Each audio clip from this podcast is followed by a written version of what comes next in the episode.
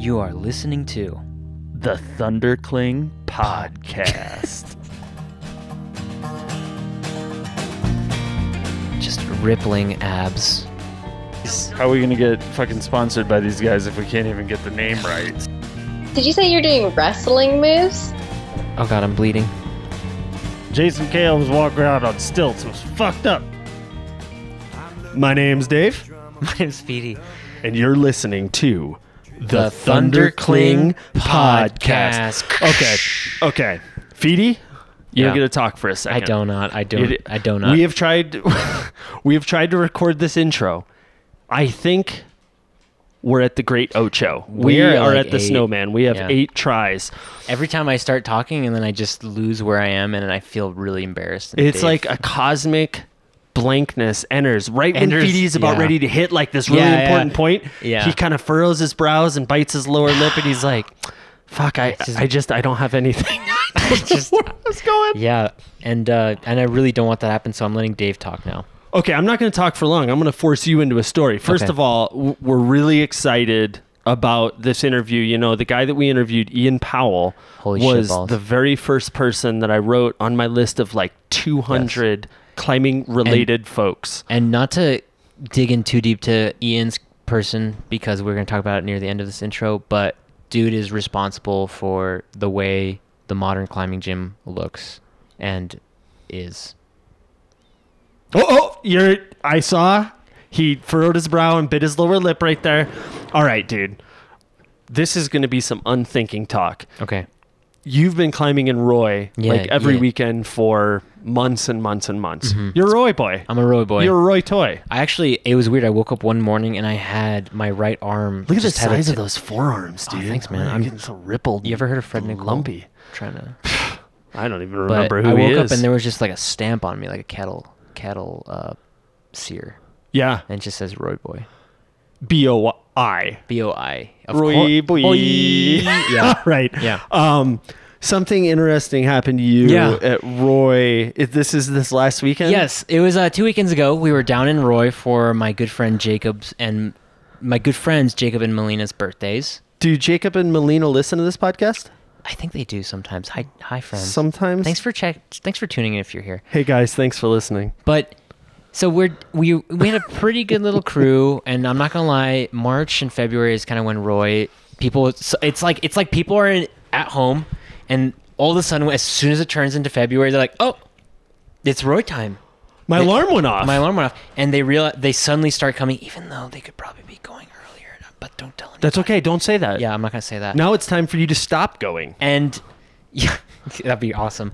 And uh, we went there with a little birthday crew, and we're climbing on this boulder called Triangular. It's this beautiful arete problem that is just awesome. That was your ladies' project. That was my lady's project, Yeah. Morgan, and, And she, she sent? valiantly sent it despite Beautiful, Mogo. an epic, epic battle with it. It was great. yeah, Mogo. Um, Mogo, shout outs.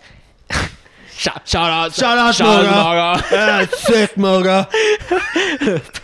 and um, we had we had enough pads for that boulder, so Jacob left his pads up above a little bit, like on a little hill, within like thirty feet. Within honestly, I shot if it wasn't for it being elevated, and we're climbing. We wrap up our work on the boulder, and all of a sudden Jacob's like, "Hey man." Or hey, hey guys, has anyone seen my pads? Did anyone take them to use them? Like, cause you know we had a decently sized group, and we'd spread out a bit, and And everyone's like, sometimes pads get taken. sometimes pads friends. get taken by friends, and we could not find the pads. And then all of a sudden, we're like, "Man, do you think someone would have taken them?" And at that moment, we were like, "That would be so crazy! Like, who would just take some pads? That's so fucking weird. No way." At Roy too. And then it became very evident that someone had taken them because no one else had them. So Jacob went one way, I went another way because earlier crew of four dudes had rolled up and been like, "Oh, that boulder's cool, man. Okay, bye." And that was the only group of people we'd seen. So they I went. fucking sound suspicious to you the way they're talking. Ah, brother looks Well, cool, looks cool. man. So I went in the direction of them uh, to towards a boulder called A-frame. A lot of you guys might be familiar. James Lucas recently climbed it, and uh, I roll up and there's a bunch of dudes lounging around. One guy's setting up a camera. Some guys smoking some something. I'm a, Some wacky some tobacco. wacky tobacco. okay. And I'm like, hey guys, like, do you guys take see some pads? Earlier, and, and then like immediately one of the guys is like, "Oh yeah, man, um." Are they still sitting at this point? They're still, literally like, lounging, around? and looking at me, and I feel like as soon as I come in, I, I swear to God, the vibe you could just tell they're like, "Oh shit, It got icy. it got icy," and I because I, came in, yeah, the guy's like, "Oh yeah, man, um, yeah, they might be those pads over there," and I was like, "Yeah, yeah, those are our pads. Like, why do you guys have them here?" And they're, "Oh, oh man, it was a must have been a mistake." Must have been a mistake. My, oh, dude, I'm like, yeah, I don't know how they got. I, I don't know, and it's just, it's just this bizarre moment when, a, they're admitting to immediately knowing that that group of pads was not theirs, and they did nothing to like bring it back to us. We were literally like 150 feet away from them, so they like knew they took our pads, and instead of just bringing them back like any normal fucking crew would do, they held on to them and had opened them up.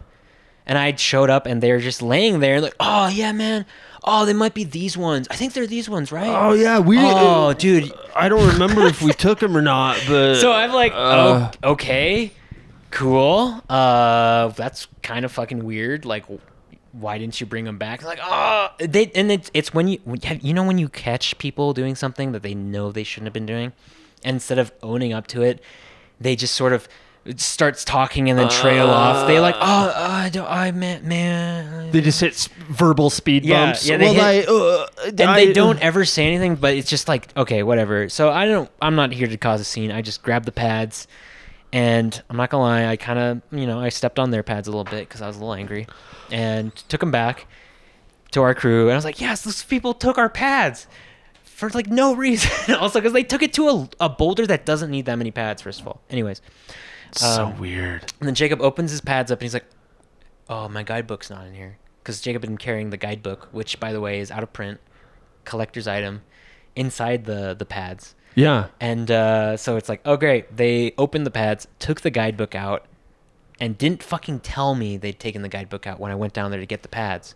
So we like they go back and they're like, "Did you guys see a guidebook?" It's like, "Oh yeah, we found this guidebook in the in the field, like while we were walking around. Like it must have fallen out of your pads." Why lie? And it's like they were s- packed in this pad super tight. Like the only way that book got out of those pads was you guys opened it up, pulled the guidebook out, and put it and like kept it. It was just so weird. Anyways, we didn't we didn't um nothing really happened. But what could have happened But- if you wouldn't have? I don't know, man. Like, what if you guys just would have taken off? Like, oh, the pads are gone. My guidebook's gone. I, like, I guess let's just go. They'd be fucking I don't know. three pads richer. I, I'm here to just say, like, dude, if you want to go climb somewhere with your crew and your friends, that's awesome. But don't be the fucking crew that is blasting music, being so fucking loud that you can hear them from the rim of a canyon. Just like, oh, come on, John! Come on, John. Oh, bro, you're so strong. Breathe. Ah! Breathe. And then steal people's pads.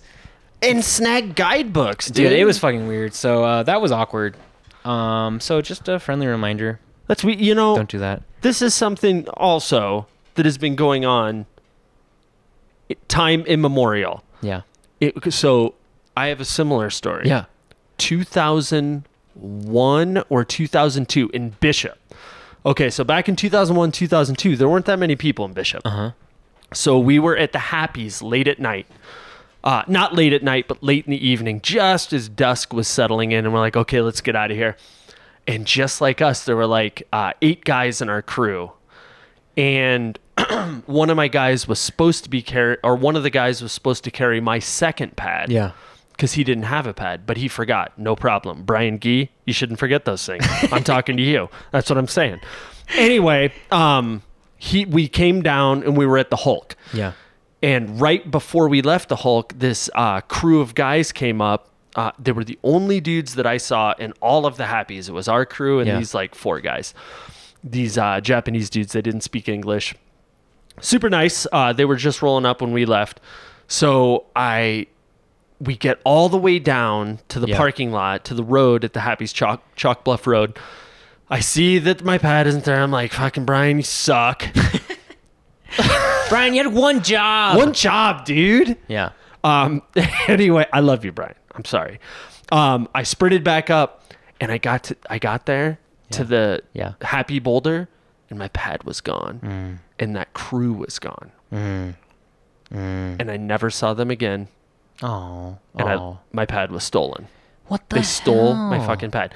But since that day, I have had this recurring fantasy. Yeah. Would you like to hear my fantasy? Yes, fantasy? please, please. I want to hear it. So, of course, pot was illegal back then. and I had a gigantic one hitter stuffed in it was a cordless Yeah. pad and it, cordless pads used to be oh, velcro and you could take the velcro off and like look at the foam on the inside and i had stuffed my one hitter in between the foam pads inside the crash pad mm-hmm. right? Because it was our first day and i'd hidden it on the drive out. And my hope is that they went to the airport and they had to throw those fucking crash pads through the x-ray machine and as they walked through like the little x-ray hoop Yeah. that you walk through and they got wanded and everything they're like hey uh, we're, we're gonna me, need to talk to you. And the guy's like i don't really speak english. No that's not mine. And the guy's like oh i'm fucking Oh, you, you- put that you on put the that on the plane. conveyor belt Yeah. there. I think that's yours. He's like no that's i don't know how that that's not mine. That's not my pot. That's not even my crash pad. And i hope they had to spend a night in the clink in the american Dude. clink in like LA, dude, Stitton County for a couple days. Now I hope they also got away safe Yeah. and they're married and have beautiful children. Yeah, beautiful kids. Beautiful kids. Maybe their kids Thieving uh, kids, like like crash pad thieving kids though. Still, yeah, real dirty, Yeah, dirty, gross kids who beautiful, steal crap. But beautiful, beautiful, very smart, Yeah. and they're obviously going to be more successful than me. but this is my hope. Yeah. So don't fucking Honestly- steal crash pads, dude. That's somebody's hard-earned money. I know that's. I think that's that is weirdly low because a one thing I've always loved about the climbing community is that it is so trusting, and I have never felt like my shit was in danger of being taken, and that was like a major like yeah. Your crew of dudes had no idea that this this stack of pads wasn't yours. You know, like there's no way. There's no way you guys didn't think that, and you just took it without Neither- asking. We were right by them. You could have just asked too. And the interesting thing Yeah. is the gall of like acting like you don't know what's going on. If they would have been like, "Oh, dude, we were in a pinch. We wanted to try this Yeah. problem. We totally forgot to bring these back. I am so sorry. Yeah. Shit. Oh, here's that. Or they could've- had- There's a yeah. guidebook in it. They could have literally been like, "We were literally about to bring it up. I'm so sorry." Or They could have lied. They could have said anything instead of just the like the. oh, I, uh, oh. your guess as good as mine, bro. Look, man, I, I'm trying to get some sick footy, and I needed those pads, man. So I took them. we want to get sponsored by organic, Oh, so we need like 12 I organic. that. Um, but for your story, I just want to say real quick that would be such amazing cosmic karma that the the pad the boulders pads just obviously would have like some kind of weed in there and that they get busted. Man, there was there I was think- pot in there. I think that's a you know what we're gonna reach out to our thousands of Japanese listeners and we're gonna ask them if they Hundreds of could- thousands. hundreds of thousands, and we're gonna ask them if they could like ask around the community and see if somebody maybe has your pad still. circa 2001. It's an it was a nice tan cordless. It's my first crash pad Yeah. ever. And with all that storytelling and Well, that pain- was exciting. That was exciting. It felt good. We to still them. love climbing. We still and love climbers. climbing. And uh, if Just you're, don't steal if you're shit. still here, we're gonna start you're talking still about Ian Ian Powell, Powell, the head shaper over at Kilter and owner. and owner of Kilter. Is he co-owner though with Jackie? yeah, now, but yeah. I mean that was his company. So Ian, if you don't know who Ian Powell is, I th- you can make a very solid argument that he is the greatest hold shaper in the history of the world. Correct. Hundred percent. Correct. So for the last whatever thirty Yes. years, forty years, he has been at the very spear tip of sha- the shaping Mm-hmm. Dude, industry. And I cannot express how underappreciated the the hold shapers are, the people who manufacture holds or create or innovate are. To to people, to members of the gym who come in, I feel like holds are honestly they don't even think about the fact that there are people beside outside of the gym that are like making these holds and like spending hours trying to craft them. They just they just, just take it for granted. They're like these are here, they're on the wall, they're part of this gym. It's just the gym thing. And it was awesome to talk to Ian and get Isn't to the way? Isn't that all of society though? Like when you, if you own like an Audi A5 and you get in it and you're like, this fucking car is so rad, and I'm driving it. Yeah. I'm the man. You're never like, man. Man. Props to that designer. It's a lot of work went into that. Wonder That's who fair. thought of That's that car. totally fair. Or the couch you're sitting on. That couch is awesome. yeah. You're not thinking about the dude who's like, I bet a leather upholstery would be nice. We're gonna Yeah. double stitch it. And at the same time, it's like Ian Powell, for example, is a figure in climbing history who is extre- has single-handedly uh, directed the path that modern climbing took and how it looks today. Like his his impact is extremely high, like undeniably. And we go into it a little bit in the pod for sure. So He invented polyurethane holds Yes. along with a guy working for Voodoo at the same Mm-hmm. time. It was very much like the invention of the TV, That's right? right, yeah. Um, but he invented polyurethane holds. He invented uh, holds that uh, work together in conjunction in sets. Um, And I'm he's just done. He's was the first shaper to ever add like s- Yes. uh, the aesthetic look of sandstone Yeah. and the aesthetic look of granite. To I mean, you got to think in the '90s, holds looked like they were made They out of like fucking cement. clay, yeah. And they were like, they looked, they just had like, like, why does this look the way it is? Yeah, Metolius holds were Yeah. like the coolest looking things on the market back then. Yeah. And, and when you look back in retrospect, you're just like, oh man, Why that would be the bottom of the I, barrel. it would 100% be the bottom of the barrel. And, um, yeah, i- we can keep praising Ian, but you should just listen to the episode because we talk with him and he goes into depth about the shaping, the history of hold shaping, his intent, his crazy life. He's that guy. yeah, we should talk about that for a moment. yes, Ian has seen. I mean, you, you maybe you should go ahead for this. So Ian um, was also a fine artist. yes, Uh, I mean, he sold a sculpture at one point for three hundred and thirty thousand dollars. The unfortunate thing about that is, around that same time, he discovered cocaine.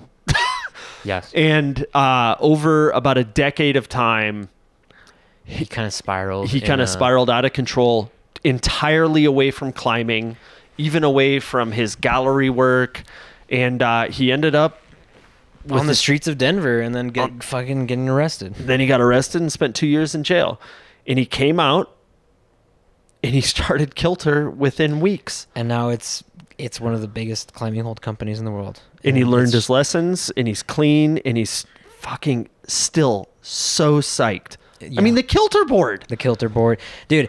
This guy, such. A, I was this episode really. I this interview really was was moving for me. I was very very yeah, you you were I was I was absorbed in you did good work on this interview, if I might say. Oh, you, Feedy, me. you controlled this. Oh, whoa, you all Sorry, right? I had a little cough. Okay, Anyways, uh, right, let's get to it. Let's get to it. we're We'll happy to see- be back though. We're happy to be back. It's been three weeks. Yeah, sorry guys, we've been both been a little bit busier. a little bit busy. but we're still getting the good stuff to you if you're still here, and we love you. And We, uh, I love you too. we'll see you on the flip side. Bye. Flippy, bye. Justice don't get my respect now. Some say my heart, it's bleeding You're a my core climbing guy. Yeah, And I mean, fr- I mean, if just- you were climbing in the '80s, you're yeah, But you, your fucking whole persona is yeah, yeah. It's a you're a core part of my guy. life. Yeah, yeah. Um, so I wondered what your thoughts were about like climbing is having this huge explosion, which is Yeah. obviously fucking tremendous for your business, yeah, like a huge boon. However, the core community, as the the entire community expands, the core Right. community reciprocally gets smaller and smaller and smaller and i it's it's a fucking weird thing to think about It- for for core people Yeah, it doesn't.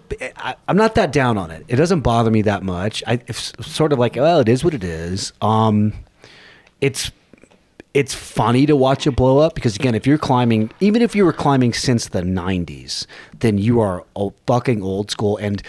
We all know, as we all fell in love with it, we've all known how powerful and how amazing climbing could be and how big it could be. and we kind of you wait for it to boom you know you you we all used to get into climbing. It was like being a punk it was like a punk ethic. It was it was outside of society outsiders I, we all, everyone I knew, we all you always felt like it felt like an outsider. It was beyond punk too, because if you're like I'm a skateboarder, people will be like, "Oh, you're Yeah. a fucking skater, die." Uh, trans world, I've Right, heard of that. right. If you said you're a climber, they're like, "Oh, like Mount I have, Everest." yeah, they have no idea where the fuck we were, right? Yeah. So, um, so that you know, as that kind of fades, I, it, I don't, I, am not crusty about it. It, Yeah. it but it is weird because we've you, if you've been involved with it a long time, you've expected it to kind of blow up and catch on because you know how great it is.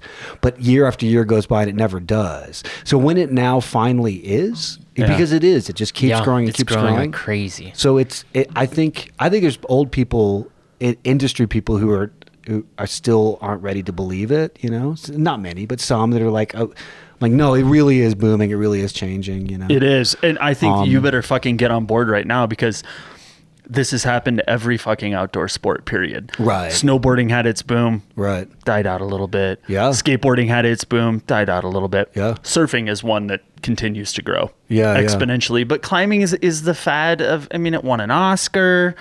It's gonna be in the Olympics. Like right now the wave small is fucking cresting. No, no, it really isn't. Yeah, I I, I, I I really thought the uh, Jimmy and Alex's film. Um, I I thought that was kind of a big deal. I, I think culturally, huge, you, you know, I, I I think.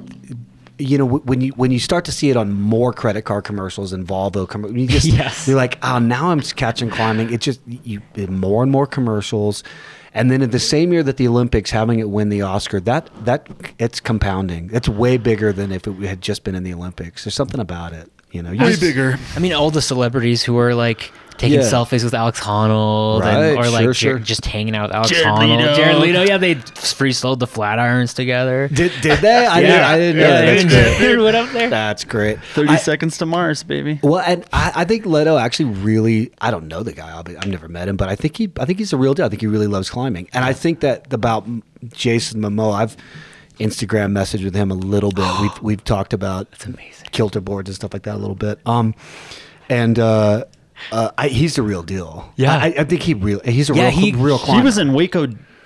I, I think Free you can Waco. see him in Free Waco. Oh And, no like, shit. Oh yeah. Okay. Classic. Yeah. that, that makes sense. He's uh I thought he was. He's real. You know. He. he he's been climbing for twenty years, man. yeah. Yeah. Exactly. He's from our neck of the woods. He's from Iowa. He's from Iowa. Is he right? I didn't know that. Oh, there's some really great Yeah. uh, old Cool. photos of him in his garage in Iowa with like he built his own like campus rungs. Oh, it- great! Which is just like, dude, that's, this great. is year. This Years is decades Yeah. ago. Right, right. That's what I thought. That's when I messaged him. I, I, I, I talked to him a little bit. I'm like, hey man, I, I think I don't, I don't know you obviously, but I think you're the real deal. And so if you, you know, you want a kilter board or something, just, just talk to us. Dude, You that's know. awesome. I, I actually don't think he can because if it's because it's so ill. I do think. I think. Oh. I think what'll happen. I, and, and I actually I told him that I'm like, look, uh, if you got a kilter board, we won't tell anybody. right? I'm like, you're the real deal, man. It's Dude, cool. We want you. No one will hear it from us because So iLL is not going to be psyched on that. I, here's my here's my prediction.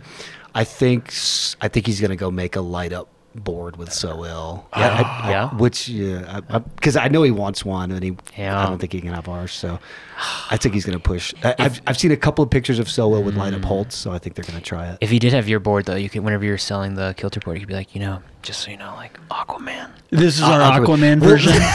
he did. The, the, I- there was a little blurb on Instagram the other day where he said he's working with Walltopia and So iLL Yeah. on an Aquaman themed wall. Oh so oh, we'll see. It's going to break my heart a little bit if he does. Aw. If he oh. if he makes something really close to us, we're not going to be. It, it'd be a bummer. I wish he'd just work with us, but. Because again, it's not, not not that I'm fanboy of somebody Hey. famous. It's just fun when you see Yeah, yeah, yeah. a real climber, Yes. Yeah. one of really one of us It's so tr- out man. there. You kind of want it. There's something about that that's kind of thrilling. Absolutely. You know. especially someone in, in that world. You know? Yeah, that weirdo, But you're like, that you, but then you're like, world wait, you is. you like climbing too? Like, Right. I, can You actually, really yeah, I can do actually get it. We could connect on this Yeah, point. yeah. You were a climber first, right? So Exactly, there's he some- was. I don't know what it, uh, whatever it is about that. I think all of us kind of want to support him on that. You know. So we'll see. We'll see what this Aquaman. There might be a whole light up. Who fucking knows? There might be a weird light up adjustable wall coming. so in green and blue, Sure. scales on the sure, wall. Sure. Yeah. yeah Whose yeah. whose idea was it to light up the holes on the kilter board? I mean, it was it was ours. We, um, you know, I was telling you guys the story earlier. We and, and uh, we we've talked about this. Before with uh, about the moon board. We, we years ago I talked with Ben a little bit about about just making holds for the moon board. Yeah. Um, I just thought I thought I could contribute some interesting holds to it. You know, We- Yeah. Jackie and I were in England and we saw someone using a moon board, and I mean, I'll just never forget the first time you see someone swiping on their phone and things light Yeah. up. You're like, oh, that's fucking cool. It's smart, yeah. That's rad. Yep. So Ben was in town years ago, and I, and we said, "Hey, man, what you know, you want to work with us?" He said, "Yeah, cool, make some holds, but I, I'm, I don't pay anybody to make holds. I'm not interested in paying you guys." And I, we almost did it anyway. This was years ago when Kilter was smaller, and so we almost did it just to put a logo. Just I was just gonna say, "Hey, just put a Kilter logo on the side of moonboards, and that'll be cool." Jackie said, "No, you're not working for free," and she was right. Um, and and then what we did not do is go make a kilter board right away. That is not us, and we would never do that. We just we're like, okay, well, we're not, whatever, not, Yeah. not interested in boards. And we didn't think about boards at all for a, about a year and a half. And then an old friend of Jackie's called us up, and he he Peter Michaud. He's a guy who's he's a Squamish boulderer. Uh, he's great, really smart, uh, interesting dude. And uh, he called up Jackie and was like, "Hey, I'm, I love moonboarding, but I, I, I don't know. I want to see Kilter make some stuff." He kind of asked us. Yeah. Then we tried one set. We're like, "All right, I guess." Again, this was a couple. Of, this is 18 months or so after we we didn't work out with the Ben. So then we tried. We asked Aragon to make one kind of batch for us. I shaped a couple holes, and we're like, "Hey, can you make the bottom clear?" And they said, Yeah. "Yeah, yeah, I think we can." And we just tried it, and then as soon as they came back, and we lit them up, we're like, "Oh, that's dope." It just looks We're- so right when you see it. You're like, it does. well, and, it's, and you know what? So we've fought with ourselves about about that. So our board is like three times more money than a moon board Mm-hmm. because they charge us twice to make all of our holes. With there's more holes, there's more lights, and they're bigger holds. So it was always going to be more, and then Yeah. the factory charges us twice to pour Yeah. the holds. Now we over and over we asked ourselves like we've we've tried an entirely clear hold I was gonna say, yeah. uh, we just hate how it looks. Yeah. Like we could cut the price down of our entire thing by I don't know 30% or something. Mm-hmm. But and it it's it's a really hard decision for us cuz I know. it's expensive. But whenever we've made clear holds, we just fucking hate how that looks, man. Just the aesthetics. Yeah, it just looks like trash to us. Like uh, it looks like this clear, like the ET finger, this weird Yeah. glowing amber finger. You can see the light in it, and like we're we're rock climbers, so to see be able whenever a hold is translucent, Yeah. I hate it. just- I just yeah, You're like, don't too weird. fucking grab that thing. it, yeah, it just fundamentally bothers me. So we've. It was it was really hard for us for the first couple year year. We just fought. We're like, God damn it, this is so expensive. Should we cut it? But it's- an aesthetic decision, and we just love the fact that the whole thing is gray. It's just monotone, Yeah. and only the base, this Yeah. Oh. band of light lights up. It's just we just that's how we want it, and we've been really lucky. We we set you know just to get the lights and holds for us is for a customer is something like 9500 bucks something like that. And the moon board's like 3500 or something. We're, so we're like tr- three times the money or Yeah. something. Um it, that that's for our bigger board you know. Whatever. It's a lot more money. And we really didn't know. We just set the price we had to on it. But we're Yeah. like ah we might only sell 10 of these. And we sold like 150 of them or something. Fuck yeah. So good. Which means the whole community gets bigger Yeah. and people are sharing it and it's just this community like something like Hey. there was 40,000 people that registered climbing on our boards last month oh, and there was so like cool 30 see, the man. month before and 20 so it's skyrocketing right now Well, it's crazy to think too that cool. you're you've you're creating your own little kilter community. Anyone who has that as a part becomes a part of it. You can see people that that must be really rewarding just to it's super rewarding and it's it's it so this is happening at the same time that you know peloton Yeah. is a thing Yeah. um that orange theory uh so there's these weird workout spaces where people are, are sharing um you know sharing space so we think we think the next thing that's going to happen is is we're going to try it we're just going to start putting multiple kilter boards in a room and I've always, you know, I'm all, I've been lifting weights since I was a kid, and I've always been too heavy to climb how I want to. But um, so for me, I love like deadlifting, heavy deadlifting, and trying Yeah. boulder problems. Yeah. It's it's super entertaining to me, and I don't think super I'm, entertaining for us too. I don't think I'm the only one who would like that. I think there's a bunch of meatheads out there that I could. I think I'm a pretty good guy to pull meatheads in because I'm 215 pounds most days, or I came out of prison like 225. Yeah, you were you beefy, know, dude. Thick, but just but you know, deadlifting 500 pounds all the time, easy. Um, and uh, there's a I think there's a lot of dudes who deadlift four or five or 500 or 600 who would like climbing. And I'm kind of the I think I'm a good spokesman to reach out and grab their little Hey man, hands. I mean, yeah, it's, Come with me It's hard an to grab. hard to grab those moon board holds. You know, they're already tweaky. If you're not 220 pounds, Can you fucking imagine a power lifter like thrutching themselves on a moon board? They'd fucking be broken and it, it it's it's it can be taxing. Yeah, yeah, yeah. It's a different style. I mean, look, we're making. You guys saw in the back now the the prototype for the hardboard, where Yeah, that's, that's- covered in little blades and little smaller stuff. Yeah, yeah. So we we want to. I when we after we lit the first holds up Mm-hmm. and we started doing it, I realized right away. I'm like, oh. Uh, for us, again, everything Moonboard is the classic. Uh, as I said earlier, yeah, it's yeah. it's like a fixie. It's a it's the classic. Yes. it's the original mountain bike. Whatever. I- We're working on other suspensions. We're just working on yeah, other stuff, right? Utilitarian. Yeah. Yeah, you guys are just you know. We'll, we'll get it's a classic. Get a Yeah. moon and then uh, we think you should stick a kilter next to it. So so. The, the first thing that happened to us is Jackie and I were climbing with a, with all the other kids here. We we you know we lit up a few and we're like okay cool. So, so let's let's make a board. We made an eight foot wide one, 12 foot high version. Um, uh, and us and tension at the same time. Tension was coming on. And then we hooked we were going too slow. So we introduced tension to the aurora lights guy to peter michaud. And so peter does tension's lights too. We all kind of work together in a real positive way um, real supportive.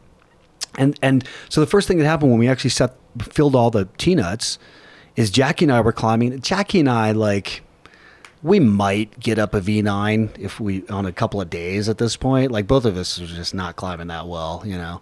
Um, pretty fucking well. uh, it's, you- you- everybody else here was could, was on sighting V11. You know, these are well, monsters. your accountant is Yeah. strongest accountant in North. Yeah. strongest accountant in the world. Uh, yeah, for, for rock climbing, absolutely, hands down. Hands I'm, down. I'm definitely willing to say that has to be true. I fucking love it. Um, so uh, what we realized is, oh, one board is bullshit for us, um, because we can't we can't move off of half the holds. Like Jackie and I couldn't do a significant move Yeah. off of half the holds, and then the other half of the holds, those guys were bored by. It's just too. It's too Yeah. much. What like Yeah. so? So we said, all right, dude, this has to be an easy, medium, and hard. I mean, I, I can make a case for five different difficulties, you know, Yeah. in my head, and have around here many times. So we've kind of got it down to where I think there's a. Well, five would be easy, medium, hard, and then a super juggy CrossFit board for out of Yeah, industry, and then a pro, pro, pro, like an epic pro board back here. Um, for me, I, I'm not done until we try. Like, I want to, I want to make a hundred percent pinch board. Whoa, yeah. Hey, you want to work on pinches? Fuck it. Every hold on here is a pinch, and you get cross pollination. Mm-hmm. The lights don't know what the, the the app and the lights have no Yeah. idea what hold is on top of it. So you could just all whatever we have twenty thousand Yeah. boulder problems. Cool. That every one of those is would work on the pinch board. Just cross pollinate. You just Yeah. light up the light and see what happens. So I I want to I want to try. I want to build a board with all crimp edges. I'd like to build an all pocket board one day Dude. All sloper board, all just flat, just kind of 90 degrees at all different angles. I, just want to build every one of those models in a room and see what happens. Dude, being in this facility for the past hour or so, I love just the amount of creative ideas that I've heard already just about the future, where you guys want to go, what you're working on. It's just really, really It's interesting fucking stuff. Crazy. Yeah. yeah, it's mm-hmm. a pollination zone. well, I, you know that I, I've thought for a long time that the trade-off, if you're an industry person, the trade it- you don't make a lot of money. We we were just talking about the industry growing. It finally, more and more and more people can make a living, which is great. Yes. but we're not driving M3s or anything, you know. Right. Um, but the trade-off is you, you do get to invent an entire. We've been inventing Yes. an industry since I've been in it since 1990 or 91. It's we're the ones. It's like we're the ones who designed the football helmets and planted the field and built the stadiums. Like it's it, our sport is climber driven Yeah, in uh, every yeah. aspect and it's Yes. not like football or basketball or fucking hockey where outside design companies are Right. designing our shit right. The players are designing. yes the gear. exactly we're a player run organization Yeah, that's that is That's so cool. That is no small thing. How many times in a life do you get to be a part of of creating a sport, of inventing a sport, you know, pushing a sport, designing for a sport? Like that that doesn't happen very often. yeah So to me that's that's that has to be the bigger reward much more that's that's why people have stayed around for decades And know? I think you said as well, I don't remember where, but once you said like the biggest heartbreak of your life is not being able to climb Oh, for up sure. to your potential. Yeah, yeah, yeah. To where you wanted, not Yeah, even yeah, yeah. beyond your potential. No, uh, yeah, I did a couple nationals and some World Cups, and I was never gonna even make finals. But I didn't know I had to try. But yeah, I mean, just blowing my fingers and just just an injured, classic injured athlete, and Yeah. yeah. that will break your heart. I mean, Yeah. and that's not a rare experience. I think a lot. How you know, you were a wrestler growing up. I mean, anybody who's fallen in love with a sport, most all of us have had our heart broken by the sport in some way, right? But the cool thing about climbing, to like dovetail on what we were Mm-hmm. talking about, is like you get your heart broken, you don't have to leave the sport. Right. You can fucking make. You can do something else in the sport that's Right. just as grand as climbing hard. Yeah, I, I and I was such a shitty person to climb around in the '90s. Like when I was that brat, when I was Wobblers? broken heart. Oh God, awful. Or whatever word is worse than wobblers. Yeah, whatever's worse. I mean, I, I've I've lowered. I, funny, I've heard. I'm not the only person who's done this. I've, I've told this story, and other people was like, "Oh, I know other people who've done this." I've lowered off a route and rifle and thrown every quick draw in the creek. Oh, dude. Absolutely. Yeah, I did that. That guy. yeah, yeah. That's oh. impre- yeah. That's and you know, hitchhiked home. Like I just hated every. It was just a nightmare. And so finding shaping and designing everything, I'm just way happier. And then I, I and then I climbed better. You know, I, when- Yeah. when I stopped just trying to, I just didn't have the temperament to sit at a crag and climb day after day after. It just didn't. My body wouldn't hold up to it. My brain that didn't yeah. do it. It's a it, it, just couldn't do it. personality types definitely fit specific uh, Yeah. regions of climbing. You know, like Sure. some people, yeah, some people can do it every day, nonstop. Some Nonstop. people need a little bit more balance. Well, you know, Griff are like the strongest climbing accountant in the world Yes. by a by a, A factor mile. of ten. Yeah, he uh, Griff doesn't really like sitting at a crag either. He can't really take that. You know, it doesn't suit him. He doesn't need to climb. That. He That's just goes out every now and then and Yeah. climbs crushes. sixteen. Yeah. That is so funny. But um, yeah, he, he he said that he doesn't. He can't do that shit day after day either. He needs something else in his life. I mean, I, I, going back to you saying that you got to shape a sport. I mean, you literally have one of the, like you. I, I guess we talk a little bit more about this, but like coming up with polyurethane mix, the mix, right? Wasn't that kind of That was me and Ty. Yeah, we and we knew we tried to patent it because we knew as soon as we saw Oh, you the did holds. try. We, yeah, well, we met with a patent lawyer. We gave a couple thousand dollars to a patent lawyer, and then the second meeting is so great. Uh, you know, we explained everything to him, and he was like, "Yeah, great." You know, you know, in life, people they, they look at you, they nod, they say, "Yeah, I get it," and you're like, "Oh, this guy gets it." We came back a couple months later. He's like. Okay, okay, cool. Who are you guys? Oh, okay. Oh, here's your file. So wait, these are ice axes. What's what? What are we patenting here? We're like, oh Jesus. that's And more than that, he explained, he's like, well, cool. Yeah, we're going to get a patent now. As soon as you see anybody challenge you, of course, you have to take them to court because if, if you don't, if they can prove that you knew they violated your patent and you didn't sue them, your patent's null and void. So cool. And we- dude, it was just It's me just a world of litigation, man. yeah. And we were just fucking smoking weed in a North Boulder warehouse. Like we had no no money. There's no way. And I still wouldn't even with Kilter. Uh, we don't pursue patents because I don't. I, I'm, I've had a fair amount of cops in my life, and it's never gone that well. but but you uh, know? yeah, like and, think, and lawyers, and you know, Yeah, best to steer clear of those dudes. yeah, I'm good on court. I want to. If you're cool with this, I Yeah, think yeah. you are because you like talking about the shit. I'd like to talk about a little bit of the history up until polyurethane Yeah, and then after that.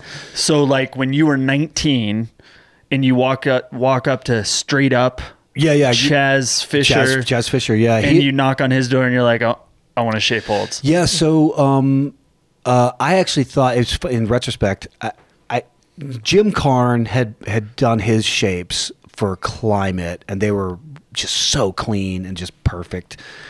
And uh, Yaniro had been Yeah. shaping. Um, like in 19, you know, the late 80s, 1990, whatever, if you climbed anywhere in the country, you climbed on the same Metolius Yes. holds, the same, you know, companies had like 100 shapes. And then, then you, and then you saw the same Climb It ones everywhere, gyms, and they were great, but they just, you know, 100, 120 shapes or something.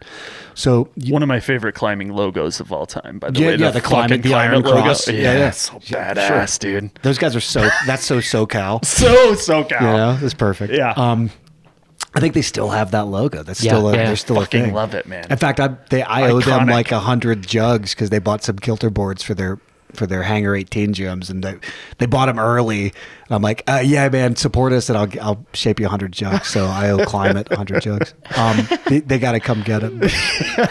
um, so all right, so you climbed on the same on the same shit everywhere you went.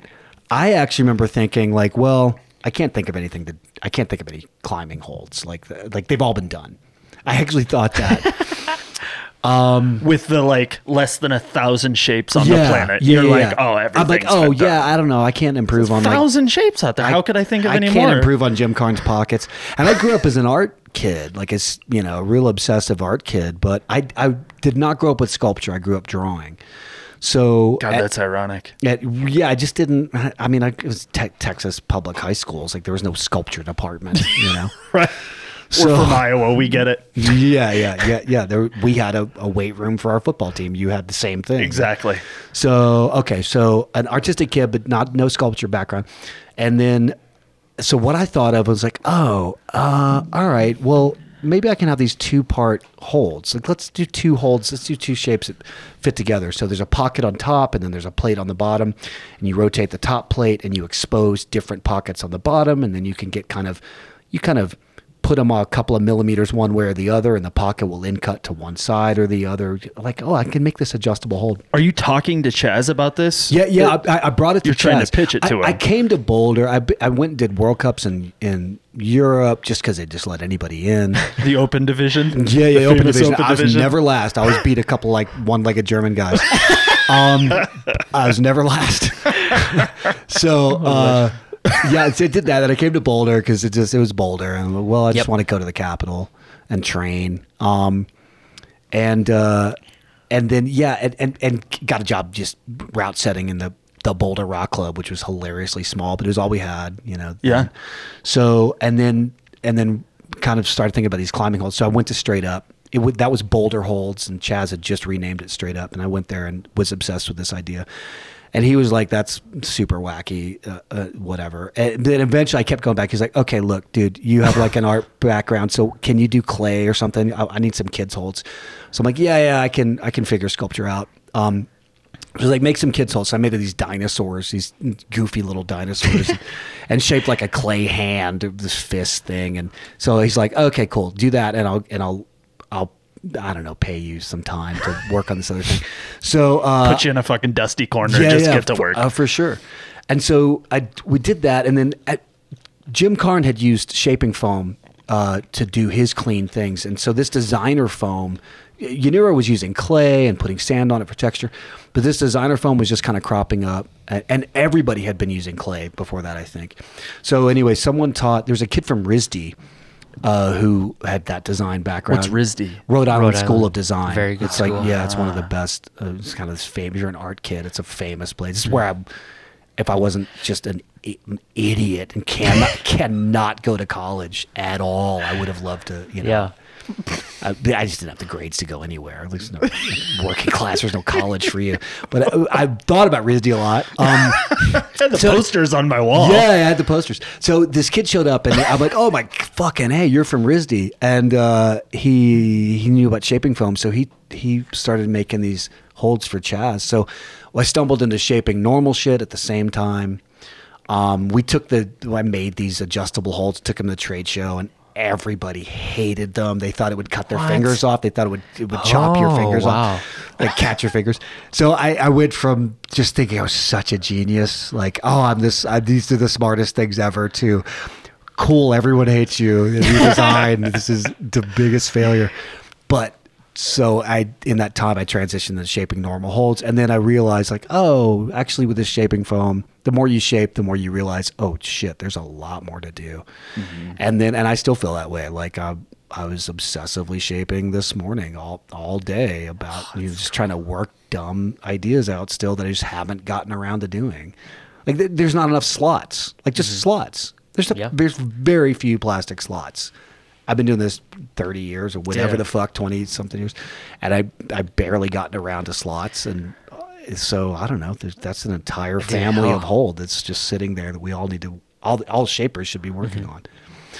Um, I fucking hate slots. Yeah, but but they're great. Like they, they require accuracy. Yes. You, you can That's bode why I them. hate you them. Well, now they, yeah, yeah, yeah. people like just They make it fake better. the slots by putting like two holds together, right? Yeah, well, that's that's my big obsession this last year or so is is stacking stuff. So I have come back to modular. Mm-hmm. I just simplified it. Like we're not kind of spinning pockets. Yeah, I anymore. really want to see one of these actually. It yeah, sounds really what, I think we called them fractals because I thought fractal was a cool sounding math word that had Yeah. nothing to do with. I, It is I, fucking cool I sounding. did not understand fractal theory. I think pretty plainly that I would name this fractal. They're called fractal pockets. There's a few of them out there that are classics. I'm that- just envisioning like a cigar cutter for some reason. Yep. yeah, that, that's what everybody was like. Oh, these are gonna trap my fingers. Uh, so the materials we were talking about materials. The materials it was polyester resin, which is a fiberglass, which is Yep. what the resin you use to bond fiberglass. It's very strong in some ways, but it tends to be very brittle. So these things, I had to make them kind of too thick. There's just a lot. The materials wouldn't hold up to it. There's a mess. So you know, shaping. So that was like 1991 or two or something, somewhere in there. How many gyms are there at this time? 20? God, right? Um, Yeah, that's a really maybe. I mean, City Rock. Uh, before I went to Europe, Ty Foose and I, we went to high school together. We grew up together Yeah. in Texas. So we ended up in City Rock, where he he got a job setting there. Um, and City Rock at the time in, in Emeryville, California, kind of edge of Berkeley, between Berkeley and Oakland, and it was just this. It was, I think it was the fanciest gym in the country, and it, you know it's been demoed for years, and it, it, in retrospect it's tiny, but yeah, that was that was the biggest one, and There was the one up in Washington. there was the Seattle, which you know Rob Candelaria at Cats and the Seattle guy both claimed to be the first gym in America. I don't know, but somewhere Yeah. around in mid late '80s, '87 or something, they both opened. Um, and Cats is still open, and Seattle they're still building those things. Um, yeah, there were a man. I don't know, twenty. Yeah, that's a, that's not a bad guess. You know, um, I mean, we're still just climbing on brick walls, you know, and buildings and stuff. Or Yeah. you know, th- uh, there was a Baylor University, which is in Waco, Texas, where Ty and I were from. They had two by fours, you know, bolted into a wall that was their climbing. We were uh, like, "That's amazing!" Yeah, what You- you technology? jump between the two Oh, by fours. man. It was great. yeah. Oh my god. Um. So uh, climbing holds are really brittle. And companies started trying to make kind of more and more profit margins. They're using cheaper and cheaper resins. So, like Metolius was just, it, it, they kept changing hands. They kept selling the company, and they kept being picked up by people who were trying to make more money. And they just got so weak that um, I watched. Sharp breaks, man, too. Those Yeah, I- fucking razor blades. Right. So I watched Pat Adams break. Pat Adams is an old Boulder legend. He's mm-hmm. kind of the generation above me, climbing legend. And I watched Pat in the Boulder Rock Club somewhere in the late 90s break a jug, like a finishing jug, like under cling or something, and just throw it. Like he couldn't, he Yeah. just didn't, Yeah. it wasn't his fault. He just couldn't hold on to it. So this, you know, nine pound, now broken razor blade plate, he just threw from 40 feet up across a gym Oh my god. Oh my god. and and it didn't happen to hit anybody, but I, that was Yeah, very clear. I'm like, this has to stop. This is fucking insane. People, somebody's gonna get killed. fucking kill a kid. Yeah, yeah, kid. Exactly. You know, kids. Wa- so we were all breaking holds. Like Greg Lowe used to. Greg, Greg my Lowe. favorite thing that Greg Lowe would do in ISO for comps in that period, like in nationals and shit, he'd he'd go around and find a hold, and he knew he could. Greg was so strong, Yeah. insanely strong. Yeah. Legend. He's a, Fucking legend. absolute legend. He's a kung fu legend. And uh, Greg would just find a hole, and he'd kind of look around, and he'd just break, snap the hold off, and Oh turn it. Because Greg was really into fucking with people. That's So a he- really good mind game. yeah, yeah. He'd be like, "Oh my god, I feel so strong today." Big dude who is the strongest boulder you at, at that time. Like he was just such a beast. So he would break these holds on purpose and, and turn around and show everybody, like, "Dude, I'm gonna beat all of them. I'm gonna destroy you today. like I'm feeling really on today." It was hilarious. That is all. That's awesome. So Greg could just break tear the holds off at will, and Pat Adams is throwing them across the room. Terrifying. So at right at the same time, uh, uh, we found there was some guy on. I can't remember who it was. Some guy worked on the line in a rollerblade factory over the hill from Boulder in Louisville. And he was he was just making rollerblades, and he was a rock climber. And he poured there was some extra goo from a rollerblade wheel, and he poured it into a pile on the ground and stuck a bolt in it oh my god. and brought it in. And I was like the head setter at the Boulder Rock Club, or the only setter. I don't know. Um, and he brought it into me, and uh, right around that time, uh, or, or some s- somewhere, God, what? Somewhere in the in those early Yeah. And as soon as we saw it, I'm like, "Oh, dude, this is What is this? incredible!" yeah, and you know, I didn't think much about it. And a couple years went by, and then that Pat Adams thing, and so we, we, I'm like, "Well, all right." Uh, so I think I know what we can do here. So we went over to the rollerblade wheel factory and asked them if they wanted to make climbing holds. They said no, and then rollerblading imploded That's right. right? Because it's so stupid.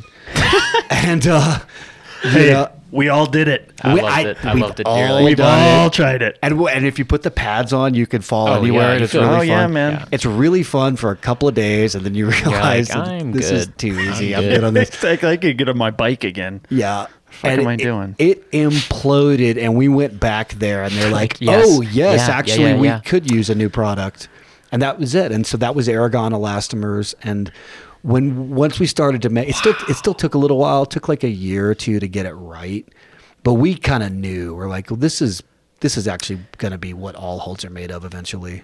I and that like, was like 98, 99, something like that. I mean, yeah, it must have been like when you grabbed it, you're like, this is. Well, we we, we, we would throw them. So Yes, that, that And was they right. wouldn't break. Yeah, They yeah that fucking was that was the sales thing. Yeah.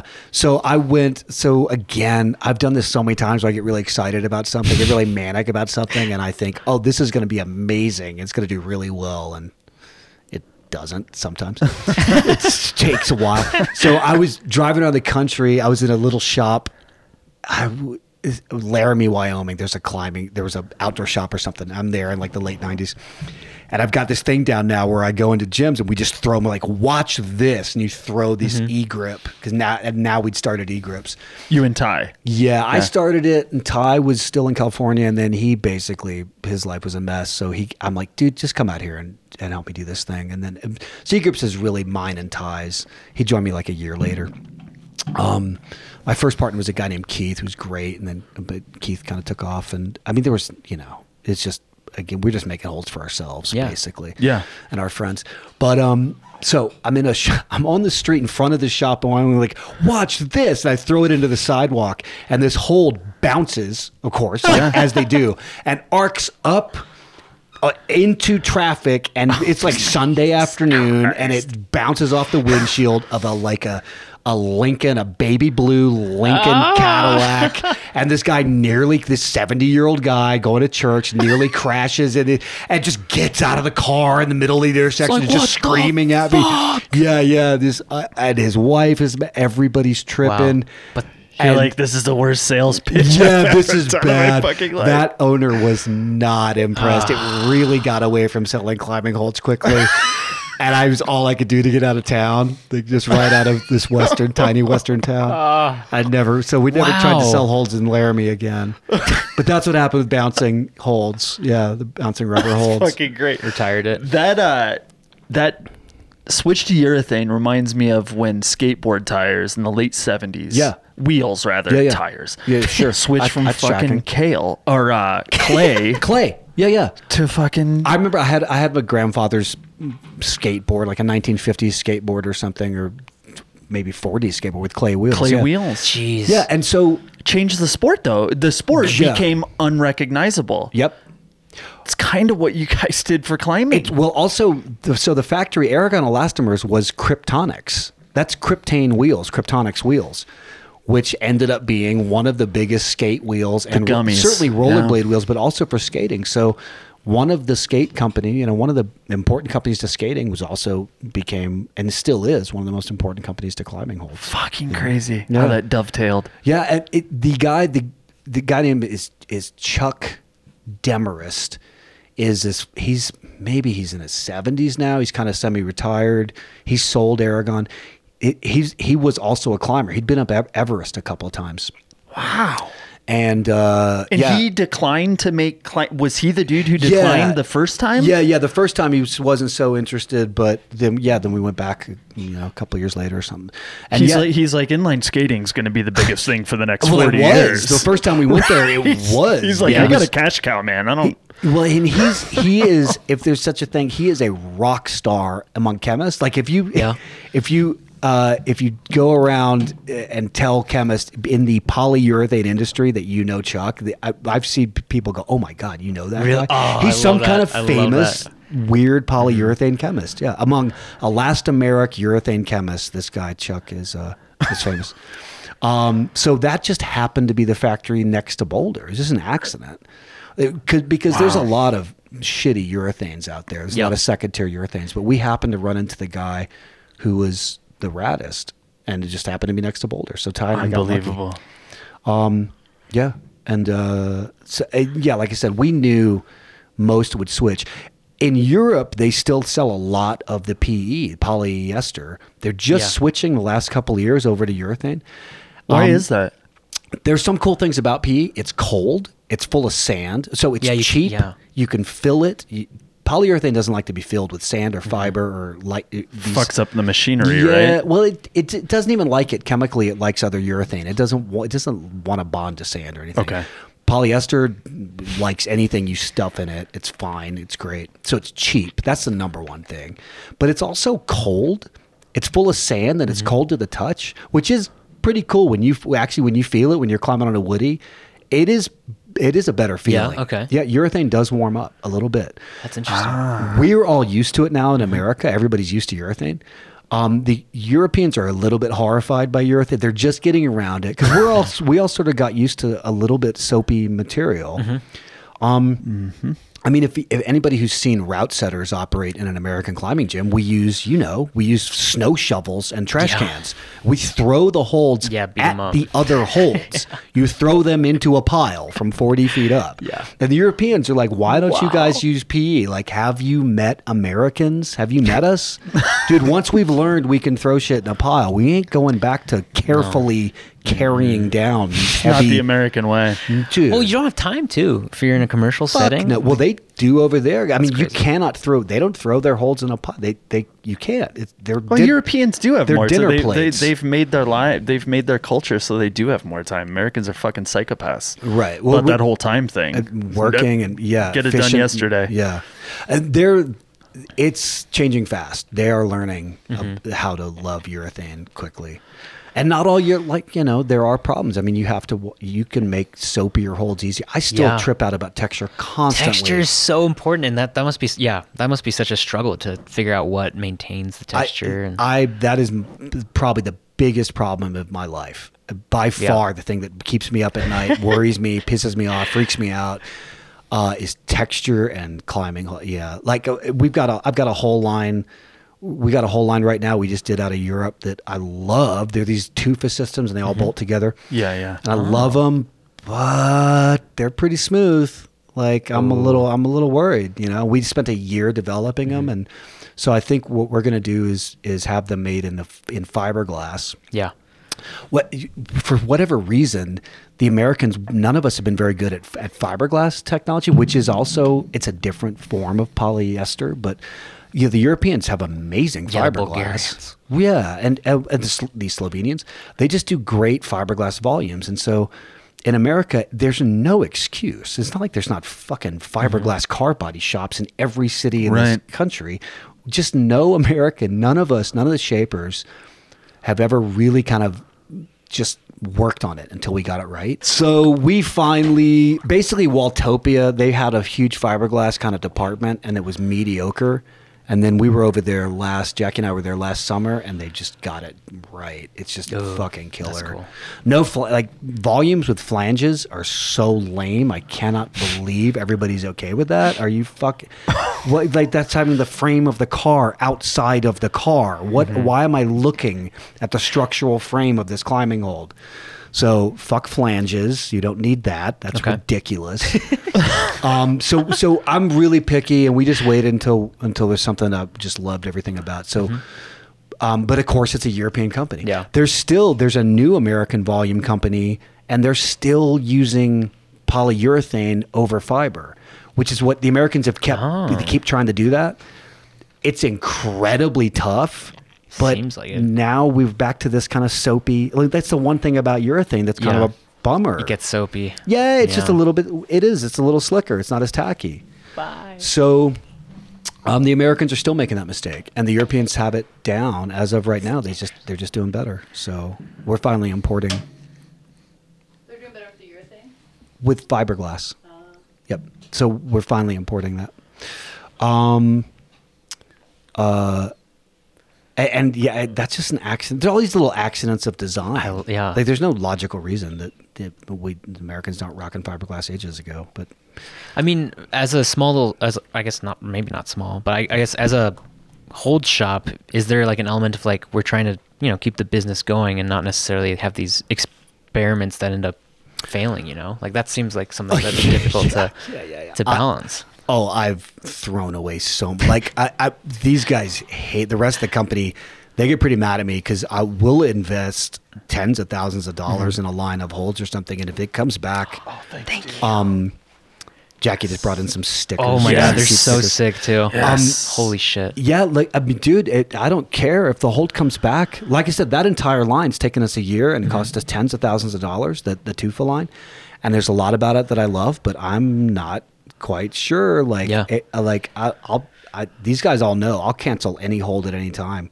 We'll, we'll get one back that I fucked up, like I just did the texture wrong or something, Mm-hmm. and like that's a five thousand dollar mistake. I'll see the first copy, like, nope, we're never releasing that. Fuck that. This is done. And so, uh, Uh, but I don't know what else to do. Like, I'm not just because you spent five thousand dollars. You can't put out an inferior product. It's bullshit. It's bullshit. Sorry. I wanted to talk about that. Like, wh- what fuck ups? What mistakes? Because we we can talk about your successes all day long. They're fucking legion. There's a lot of them. But I want to talk about the fuck ups that taught you the biggest lessons in your 30 year career. Like, what missteps did you take along the way where you're like, this is terrible? Like, Well- those modular, uh, the fractals. Yeah, yeah. That may have been a mistake back then, but look at Yeah, full you- circle. They're back. Yeah, actually, there's some. Well, there's somebody right now that is doing something similar, but they keep missing. I, every couple of years, I see somebody try a two-part hold. Yeah. but they keep missing the point. Mm-hmm. Like the top one just sits on top of the bottom one, but they don't actually interact and change with each other. I'm like, uh-huh. why are you doing this, dude? You're missing the point. So somebody's out there right now doing. I was gonna say, I definitely think I know what I holds you're talking about. I think he's missing it. I can't, unless I'm wrong. I can't see how he's Mm-hmm. hiding or exposing. You could think about. I, I, there's all these ways you can do modular holds. You could have a turtle shell hold. You basically have a, a, an outer shell, Yeah. and you just change the shape of the turtle meat inside. Just you know, you have a pocket, or you just Yeah. you k- keep switching out puzzle pieces. That's an interesting way. I've just Oh. I've never gotten back to that one, but that's an entire. You go down that road. That's Yeah. an entire way to make modular holds. Right now, I'm just really into just sti- you just stack them. You just stick them next to each Yes. other, and there's plenty to do there. but in 10 different variations, right? Yeah, well, um, what I'm trying to do is operate on. Um, I mean, you know, as a designer, you're always trying to build intelligent systems, right? I mean, that's you look for the designs that interact the most. You can build the most out of them. It's, it's the Yeah. most, you know. Um, if if they're just if you just have two holds, like I like, I heard secondhand that there's a there's some setter. He's a friend of mine. He should know better, but he's like, oh no, I'm not getting those kilter stacks because what if I lose the the the part B that stacks with part A? I'm like, you fucking moron! I, it's not like I would actually do that to all of us. I would have only one Yeah. piece fit. Like, no, No. there it's 90 degrees and then 100 degrees and 110, 120, 130. So they're these varying, you know, I Yeah. operate on 10 degrees at a time. So any 90 sticks with any 90 and any 110 sticks with any 110 sloper side. And in fact, if you have a 90 degree, let's, let's say it's a, if it's 20 degree in cut hold. Okay. Okay. So we've got 90 is, is a flat hold, a Yes, flat wafer. flat edge. Okay. 20 degrees makes it a 110 degree Mm-hmm. angle. Now that's a, a 20 degree in cut. In cut, yeah.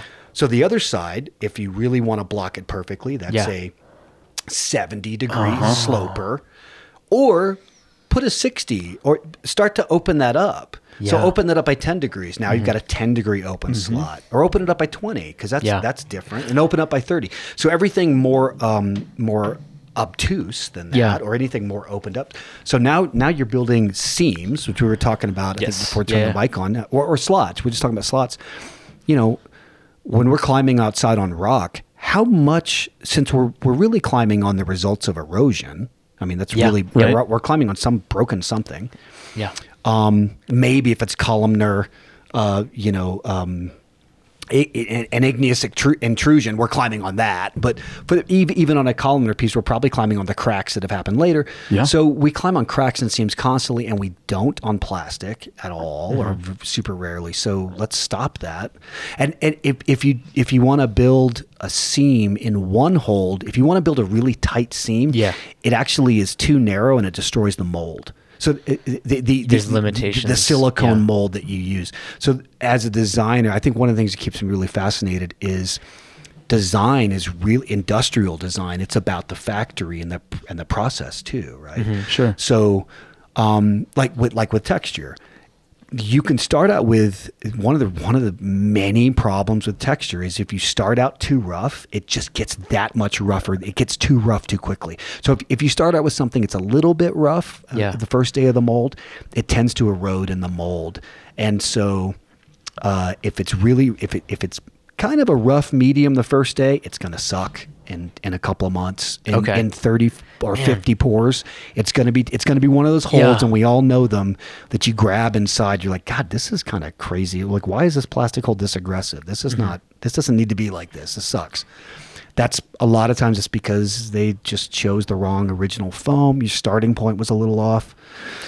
So I'm always trying to find a not too smooth of a starting point, but Yeah. something that ages okay. And Man, that's like that's some serious years of experience I stuff was right there. Just thinking the exact same like thing. you would never know this stuff unless you've been doing it a long time. It's dude, like it's so annoying. Every, Yeah. I, I, in fact, uh, I was going to say I, I use a foam where every last batch of foam I've been buying from this source in California. I think it's a, it's a design foam pro- probably for the film. Uh, they're they're from uh, Orange County. I think it's a, I think they were using them Hollywood sets a lot, so it's expensive. Every last batch has been different, so I have to get it test it. Like I wire brush. I'll use Interesting, yeah. different brushes now in this technique. It's such a pain in the ass. And I really, really thought at this point I would just Yeah. have this one foam source and it would all be perfect. I did not. I mean, I'm picking through foam like a fucking wood guy picking through pieces of mahogany or a stone guy picking. and it's fucking foam. Through- like we yeah. aren't chopping down a tree. Or we're, this is not a piece of marble. right. This is chemistry building this. Yeah, how the fuck is it still this different? So that drives me crazy, dude.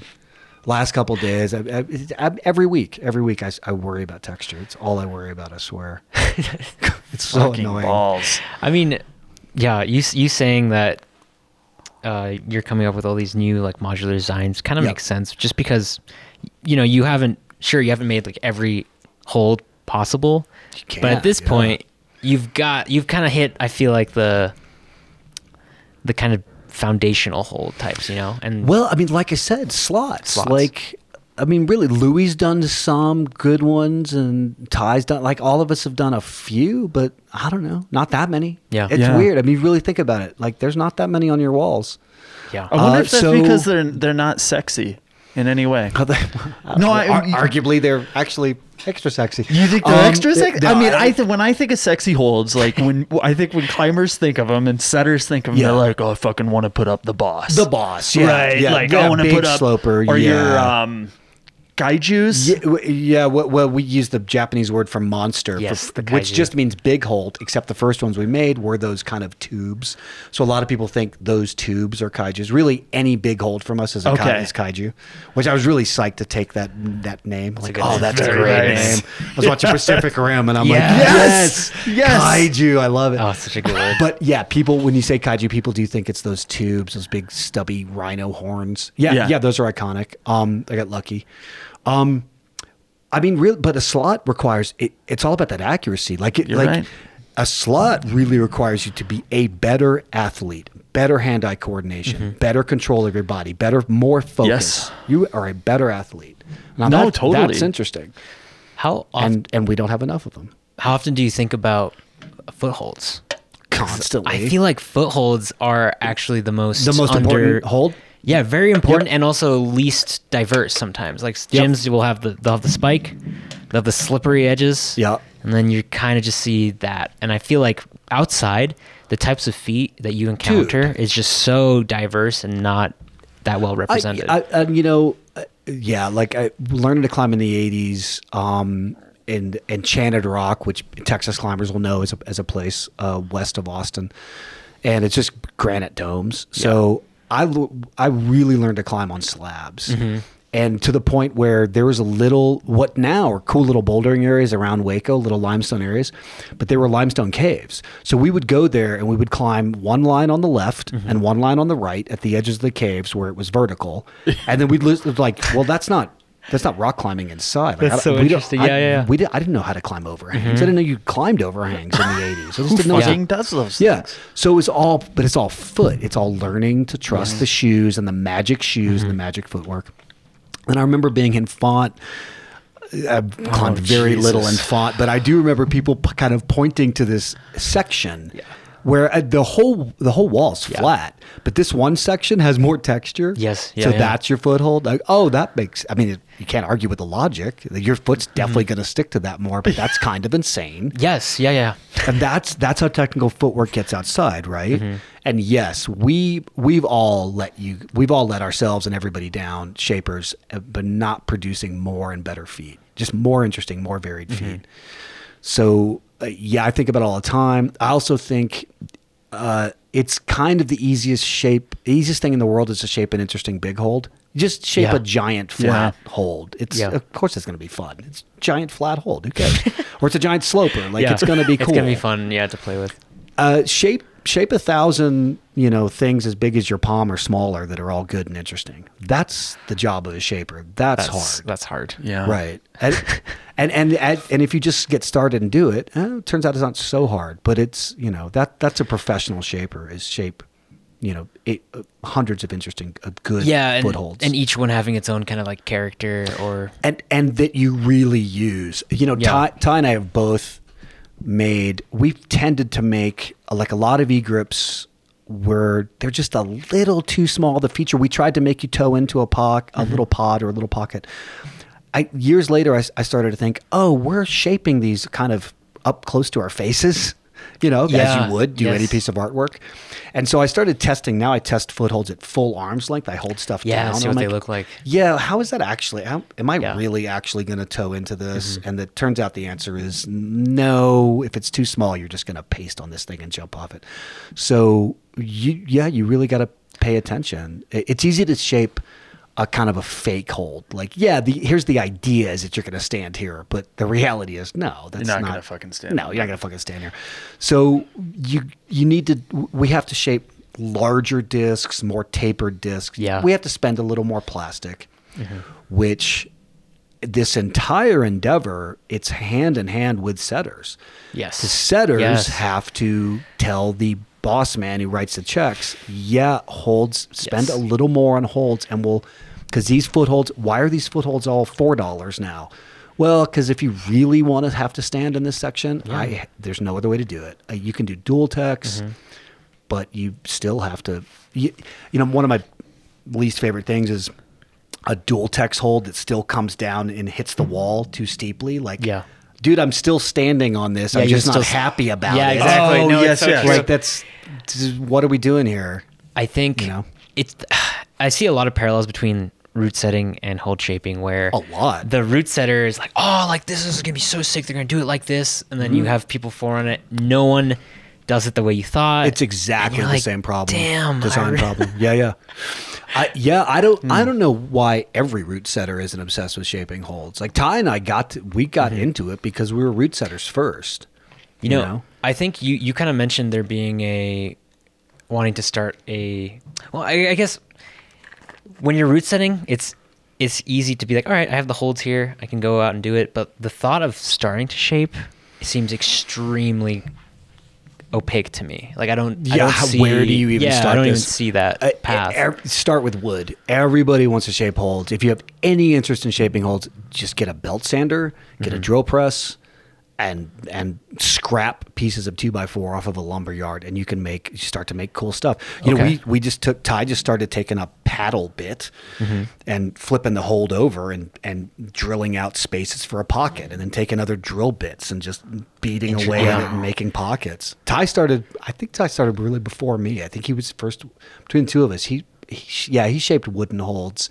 He found this crazy exotic African wood called vinhatico. I don't know if you ever, it was at, you know it's Berkeley, California. So he found some uh. amazing little wood Yeah. wood shop, and he started shaping. And it was the coolest wood, man. It was really light like balsa wood, but it was still strong. It had this cool texture, and he just Ty just geeked out on the most technical pockets. Mm-hmm. He was he got really kind of good at pockets. So we just do these big slopey two fingers with the tiniest catch Tiny in the catch, back. yeah. Just shape holds out of wood, and then you can weight them. You can make it and screw it on your wall Yeah. and yank on it, and then the first thing you'll figure out is. Oh shit! That is so much sharper than I wanted it to be. Right. Oh my god, that sucks. And then you and so you just learn that you learn what sharp is just right away. And if you mm-hmm. have a wo- like every anytime I had a woody growing up, we just start sticking those same two by fours, you know, but stick them to an overhanging wall and yeah. Fucking start. And then and then yeah, then there's foam and silicone. Um, I mean, I get contacted every week by somebody who wants to start Yeah. shaping holds, and I'm sure. and young people are i'm old so uh, i would never occur to me to just call someone up and ask them hey how'd you start your how do i start a company like yours like Yeah. i, I would just clean toilets until i was allowed to clean something other the next Yeah, cleanest right. thing in Yeah, the toilet oh now you can clean the sink thank you I would just, I, it would never occur to me just to call somebody up and ask them, how, how do I do I start, a- start it? Yeah, how do I make uh, records? Uh, but people do. God bless them. Well, millennials call me all call us every week, email us. Um, and a lot, uh, it's changed now. A lot of more of them do want to kind of are curious about how to make their own holds. A couple years up to a couple years ago was always how do I just shape for people, and I still get that. I'm like, just don't, just don't assume you're going to shape for some other company. If you really are obsessed with this, then you save a couple thousand dollars and go buy some silicone, buy some plastic, and just start. And then you don't have to wait. You don't have to get permission to shape anything. You just shape shit for yourself, man. If you have a woody, start making some Yeah. plastic holds, and then that's all we did. I and Ty and I just like we we used to spend our Christmas money like Yeah. multiple times. We ate burritos at 7-Eleven for Christmas because we just bought a five hundred dollar barrel of resin. You know, like just if you just spend everything on if you really want to do it, you spend everything on it, and you'll you'll get some cool lumps of plastic. Yeah. And you probably get a bunch of crap, but you'll learn. And you'll also find out if it's fucking the road for you, if Yeah, you're yeah, passionate yeah. about it. Yeah, if you if you if you continue to love it, you'll breathe the foam, you'll get Yeah. covered in the plastic, you'll have to you know, use acetone to try to get clean your shoes and what all that Yeah. shit and then you'll still want to do it. Okay, cool. You're into shaping. Did you ever? Oh, sorry, I didn't No, mean no, to cut go you ahead, off. go. Um, do you ever reflect on the fact that you discovered at 19 a career path that you have never fallen out of love with, and how not lucky it is not lucky, but how just like fucking hashtag blessed. I don't know. You well, just well, like? bl- I mean, luck and blessed, right? I mean, so so think I- about that? Yeah, ever? yeah. It's fucking nobody finds their passion at 19. Well, eh, yeah. I mean, yeah, yeah. I, I do. Th- I mean, I think about how lucky I am a lot. I mean, I like you know, died, nearly died on the street, no deed, and froze to death, and all kinds of shit. Lots of times. You have called yourself the luckiest person you know. I I am absolutely, and and just to be able to function and still have a life after you know smoking that much crack and injecting that much meth, that's crazy. but it's everything. I mean, I lost 20 IQ points, but I, I'm okay. I get by. you Seems know? like you're bouncing back Yeah. pretty yeah, good. yeah, it's all right. Yeah. Um, so yeah, so um, yeah, crazy lucky. Uh, I so I do remember. Um, I remember talking to Tommy Caldwell once uh, years ago outside of the rock club or something one night, and Tommy was talking about how he he didn't know life without climbing. Yeah. And I realized right then, I'm like, oh, as much as I love climbing and am a climber, there's actually, I, I, I, I, I was really conscious. I'm like, oh, I have that in my life, but it's not climbing. It's art. Art. It's artwork. Yeah.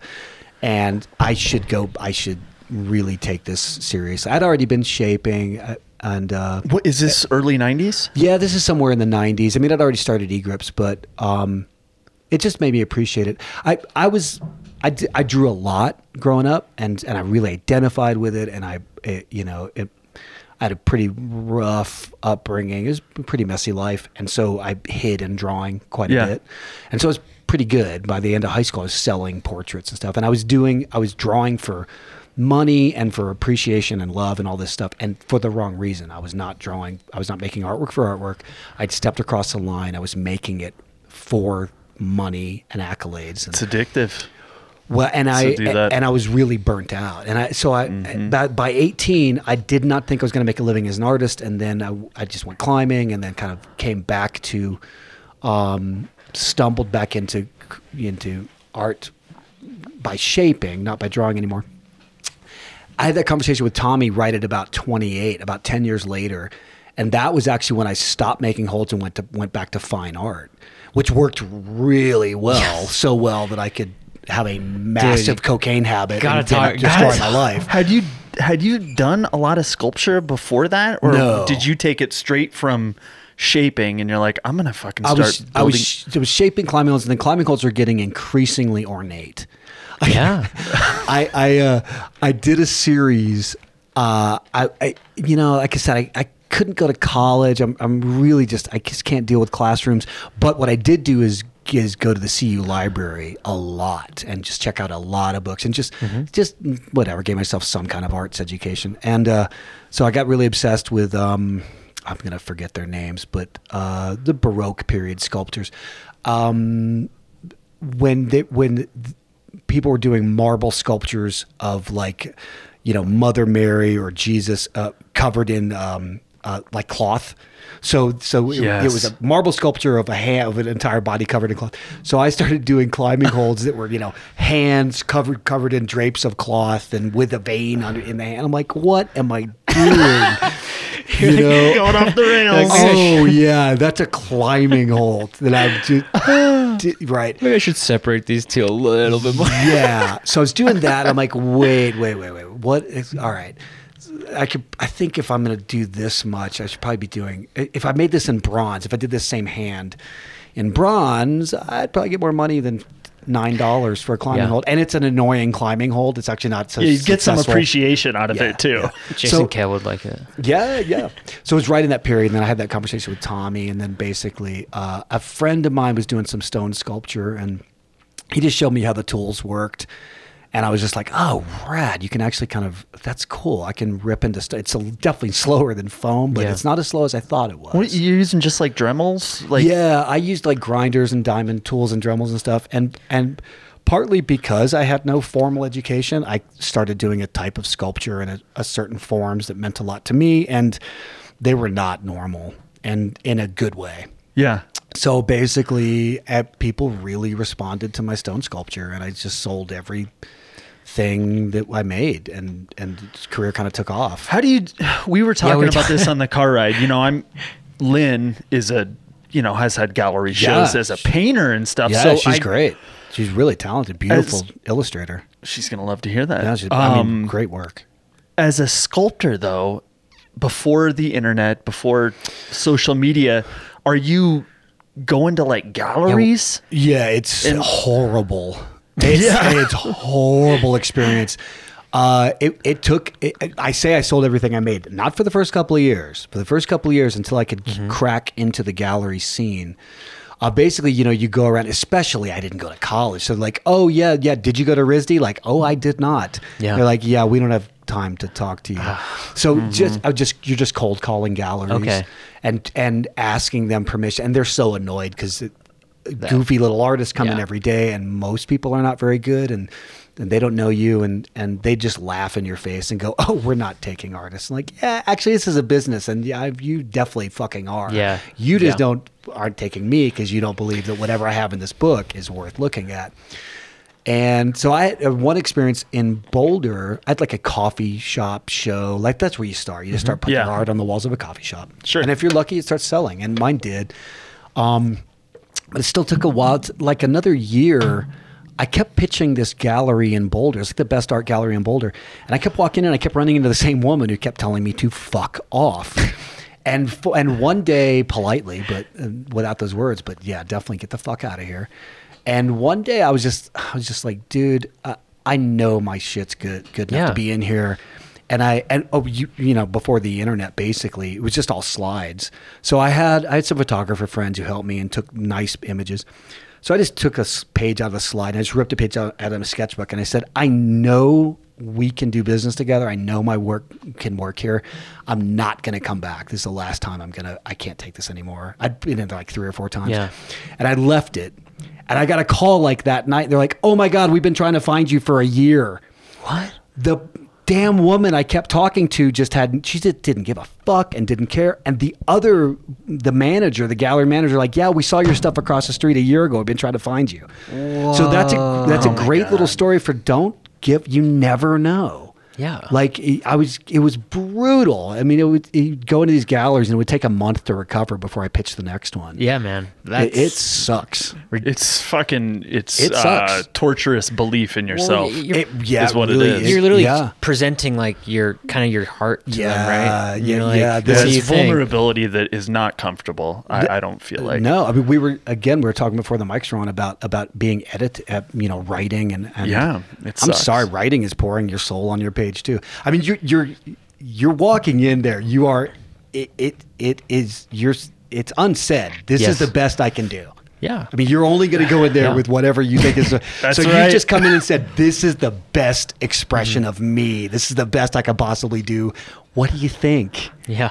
I hate uh, it. yeah. no one will ever want this. Yeah, this this is the best you can do, and it sucks. Get out of here. So yeah, it's horrible. But after that, um, everything just I, got I I tended to get in galleries. Any gallery I pitched after a while, after another year or two of that, and maybe who knows, maybe the confidence changed or whatever. But um, yeah, uh, and then and because I was you know I was just selling these. I mean, basically, especially sculpture if you're going to take a corner of your living room and put a rock in it, you probably have money. Exactly. You know, you That's just exactly do. fucking right. You're you have real estate in your giant house. In your house, you you think you des- yeah, the, your house is big enough, and you deserve to put a rock on a on a pedestal and pay five or ten thousand dollars for it. Then you have money. Yes, so And you're in a totally different fucking I- time zone with Right. this, these people with money all of a sudden. Yeah, yeah, because I grew up poor as fuck, and I was I've up until just recently I haven't had any money. I've been an irresponsible adult forever, and so I just didn't have money in my life. And then, and I'd never done cocaine, and uh, not really. I think it once in high school, and I wasn't impressed. Well, yeah. So now I had sometimes, like I left ten thousand dollars in fresh cash at the base of the beast and rifle for a for like 12 hours. I forgot it in a backpack. I'm like, oh, I, I don't know. I think I had $10,000. Oh, that's right. It's it. It was just laying there at the base of the beast. right? Because I just sold a big I gotta start rifling through people's Rifle, packs. that rifle through beat up old backpacks. You never know who has 10,000 cash. Fucking crazy. So yeah, dude, I just had people just give me. I mean, not always. Sometimes it's five hundred or twelve hundred dollars or fifteen, but sometimes it's five or ten thousand bucks. And and then yeah, then I had a Yeah, a, a yeah. party in Boulder, and I was definitely impressed with cocaine this time. Yeah. and uh, I just loved it. And Is then I that had, had all this cash, and then Is that that because the destroyed my life. machinery is changing in your head when you start making that kind of money? Oh no! Like, did anything It was, change? it- or no, it was just an accident. I just never. It was again just an accident of life. I just happened to run into. I had a nine-year relationship that ended because she was just finally sick of me. And like a lot of young men, I'm like, oh, we're off and on again, and this will work out. But she was like, no, no, no. I'm really seriously. I'm done this time. and I, that hit me all at once. It was 2001, and then I had cash, and then I discovered drugs. You know that that kind of drug, and that was. And then it was about 10 years that was like 2001 and then i was in prison by 2010 so it was a pretty good bookended decade of, of just driving a airplane into the ground you know slowly slowly and While, surely. while you were uh, sculpting the fine art stuff, were you still doing holds as well, or was it? Did you switch focus? uh, no. I yeah, I basically just was, no, yeah, fuck climbing holds, yeah, fuck e grips, fuck all that. And Ty actually quit e grips too. We both just Mm-hmm. walked away. Ty, Ty started uh, monolithic sculptures, or he kind of he kind of started working with it and ended up with the company. And MSI was. It, we built concrete. I worked for him a bunch. Uh, we discovered you could you could do styrofoam you could basically pop pop some steel on a concrete slab, glue giant pieces of styrofoam to that, then use hot wires to cut the styrofoam away, and then shoot concrete over that. Real Disney World kind of Mm-hmm. Yeah. process. But you can make Fontainebleau and you can make Hueco Tanks and you can climb on it. Like we can make wow. anything we wanted for climbing. So Yeah. we were both Ty and I were both fucking super in love with that process.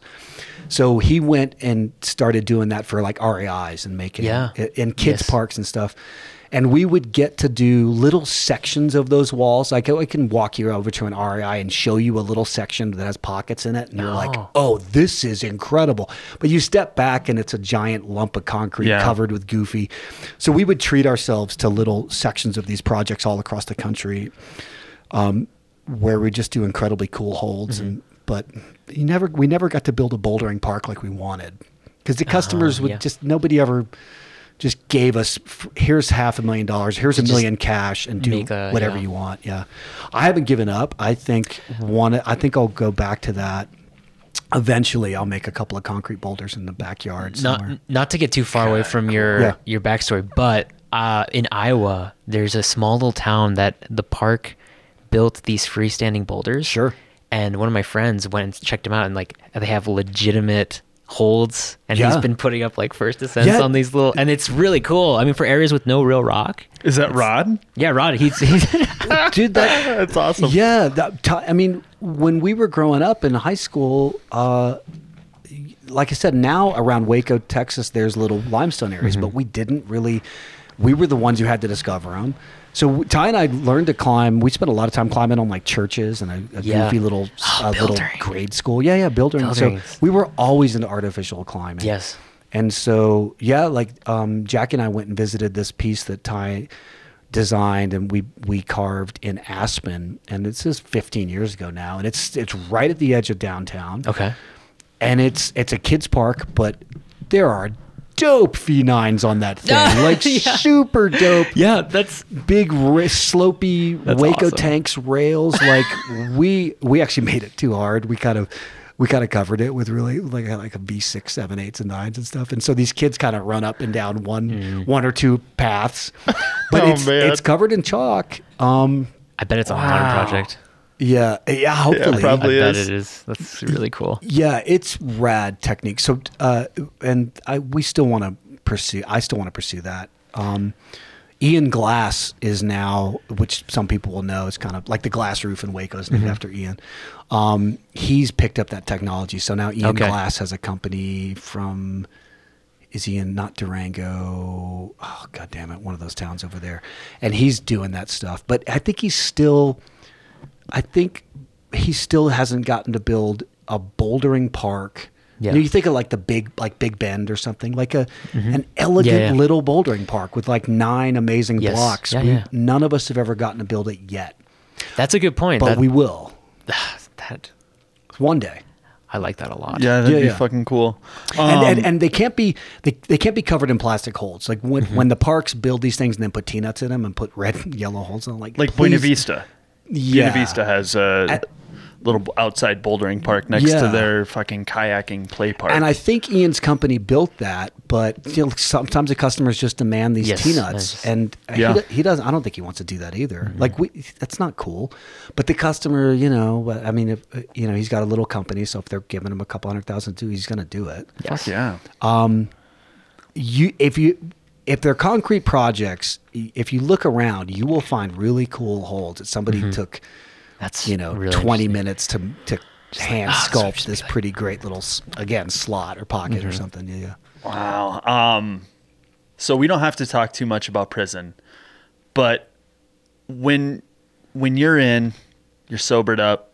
yeah What? you, you can stay high in prison but it's a lot of work and i was really happy to be sober once i got a shot like I, I wanted to get a needle out of my arm but i couldn't take it out. Exactly. Prison- I couldn't get it out of my arm Yeah. and so when i was arrested they threw me i got you know people talk about going to rehab and shit like these really cool like shady pines rehab for $12000 a day yeah i was thrown naked in a room with a hole in the floor for nine days with like two cups of water a day and like a bologna Oh, sandwich. Like Arapahoe County, they're not interested in your rehab. Yeah, right. They're like, yeah, dude, you're you're done. Here's a room, and that's how I got sober. Like, Make as much noise as you want. cool. Yeah, yeah, yeah. You Well, bash your head. And Man, I, but yeah, withdrawal symptoms are pretty potentially dangerous. Yeah, you. They, well, certainly the the heroin the heroin kids are rough, man. When they're Yeah. coming down, that sucks.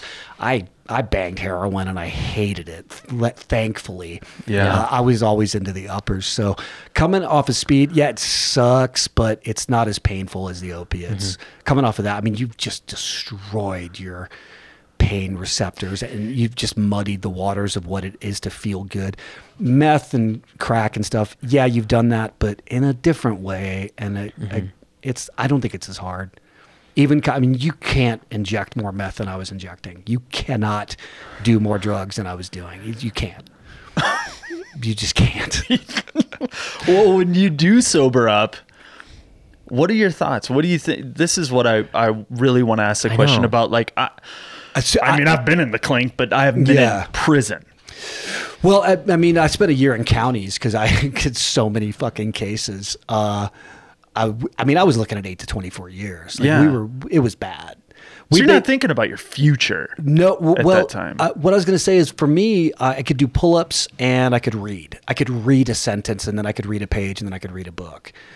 And so, and I'd really missed. I mean, if you don't sleep for three years, your IQ really plummets. Yeah. Right. And so, I was a real functional moron and just a des- just such a desperate, That's the- desperate zombie. The title of the uh, podcast is yeah, going to be called Ian Powell, functional, moron. Yeah, sure, do it.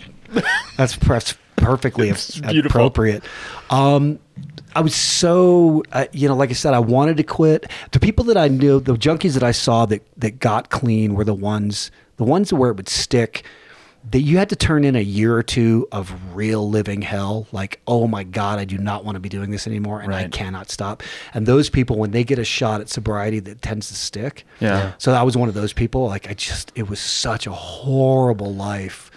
Um, so then I could read again, and then I could do pull-ups again, and and then I was pretty psyched. I was Yeah. pretty fucking entertained. You know, I read 120 books locked up, and that's more than I'd read since high school. I'm sure. You know. So uh, for me. For me, it was a monastic experience. For me, I, I, I turned two years of lockdown into the most positive thing I possibly could Yeah. um, you end up with a lot of control. When, real uh, counties counties are kind of a mess. You'll definitely you can you can fight a lot. You have to fight a fair amount in counties and stuff. It's kind of a mess. And prison, um, you can still get into real wrecks, but the wrecks get bigger. Like you you don't get fucking people aren't putting. Uh, pieces of metal from the bunk up in their ass to stab you with in county for the most part. I'm sure in Orange County or, you know, uh, you know, Atlanta or Chicago, I'm sure it's terrible. But in Colorado, those counties aren't that rough. In real prison, it's everything clicks up to be a lot more serious. So you end up with a lot of control, a lot of manner. You you have a very high mental kung fu. You're super aware of everything you do. everything, every moment. Who who's in the room clocking you? What's going on? How does this have consequence? You know, what can happen from every word you Wh- say? Which direction is the manipulation coming from yeah, at any given yeah, moment? Yeah, yeah, man. I thought there'd be one out of ten really interesting people that were kind of like me. Like, not that I'm really interesting, but uh, uh, there because of basically, you know, uh, depression issues. I mean, you know, I've got a, I've got a pretty lucky level of bipolar, but you know, I mean, I've got brain chemistry for sure. That uh, that and growing up in just such a chaos and such a wreck and such a level of self hate and all that just kind of, you know, shit self esteem and all that just kind of conspired when I discovered drugs and it all just kind of. I mean, it's my fault that I got there, but those are kind of the reasons I got in there. I thought that there'd be a lot of people with depression issues that were really just wanted to do pull ups and read books. I thought there'd be one out of 10. Yeah. Definitely not. Not even close. yeah what my my takeaway in the end was okay um this country has to make learning uh, sexy or fun just that because these like these kids not only were they you know th- some of them were just straight didn't have the hardware you know they just Yeah. they were not blessed with a with a reasonable hardware but a lot of them were fine or could be fine everybody from the block, everybody, all their friends, their family members. You know, I, I knew dudes that were sharing a cell with their own father. You know, Yes. for, for cooking speed, just um a wreck, right? So everybody they know, maybe their mom's in prison. I mean, all of that. So okay, you've got that. Maybe you've got the hardware, but that's all you know. And That's they- it. They can't even see outside. They have no idea what the what. They, they don't know who David Foster Wallace is. And so I, I my takeaway was like, oh god damn it, we've got to make curiosity and wanting to learn Yes. about anything. I talk to these kids and I'm like, dude, at least learn how to steal a ca- like learn something, learn how to crack a safe. I can teach you how to do credit cards.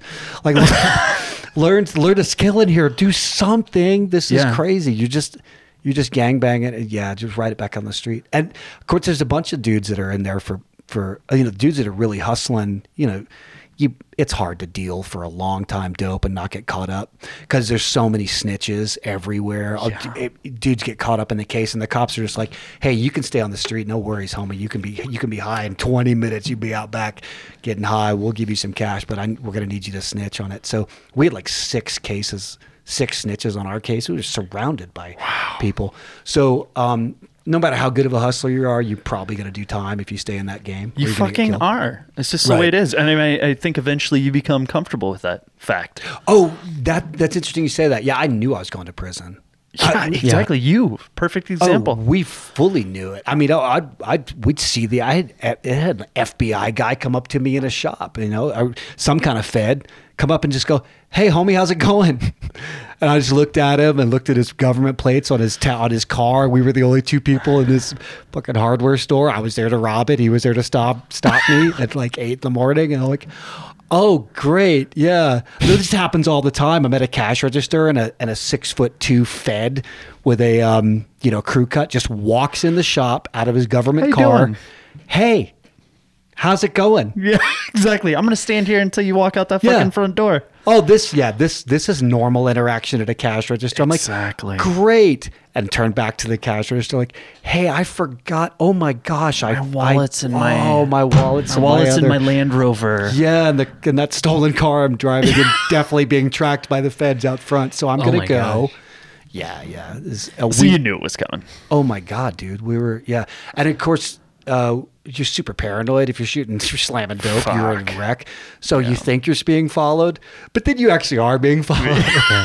like we were, we were followed by this purple Audi. I'm like, yeah, what? That's a custom car color.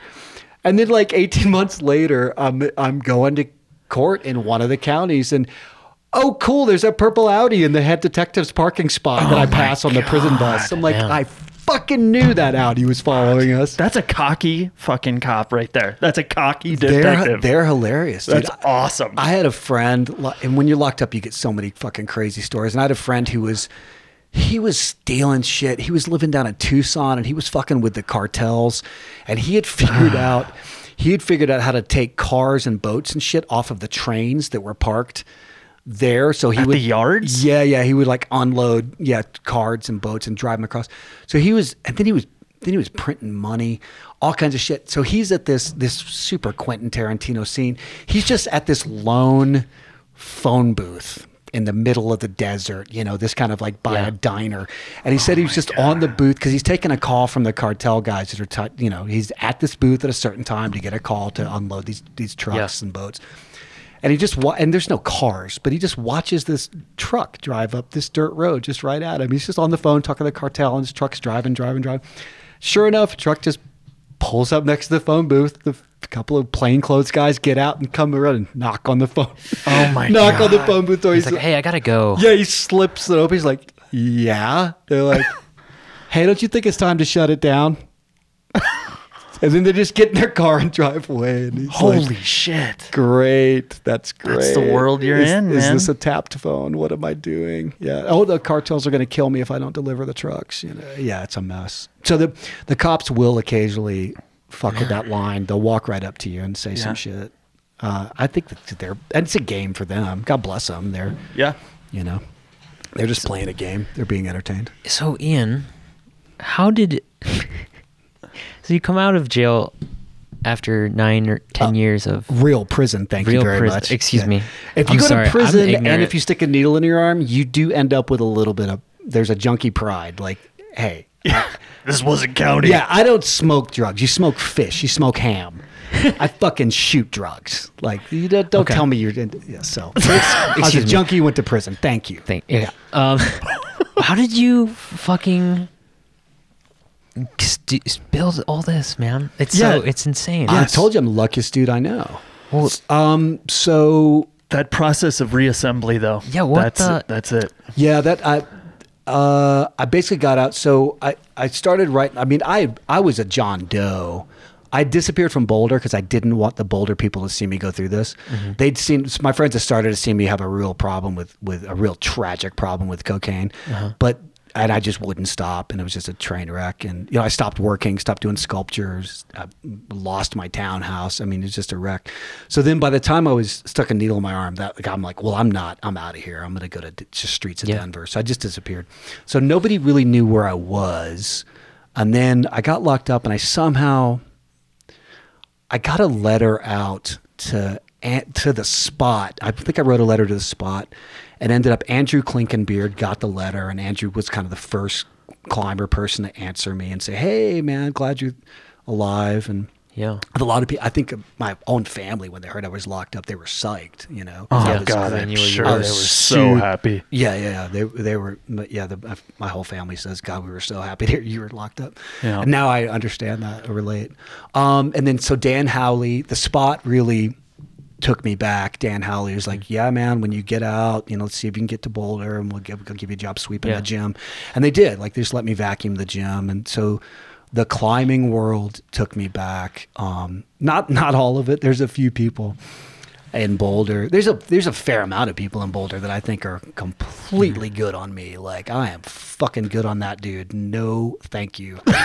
and that's fine. I don't give a fuck about them either. But uh, uh and, and I I'm not mad at them. Like I can't I could never be um I could never be bitter about somebody saying "fuck that." That's insane. I It's the kinda- price I you pay it. is broken relationships. Yeah, I yeah, mean, yeah, yeah, yeah. I'm lucky that there's not a lot it. more. Yeah. Um, and to be fair, I, I I never got along with a lot of people in Boulder anyway. So, uh, but um, a, a bunch of people. The spot was a real family place for me. So, um, they took me back, and then Dan Howley bought me. You know, the owner of the spot, one of the owners, or it's really his place.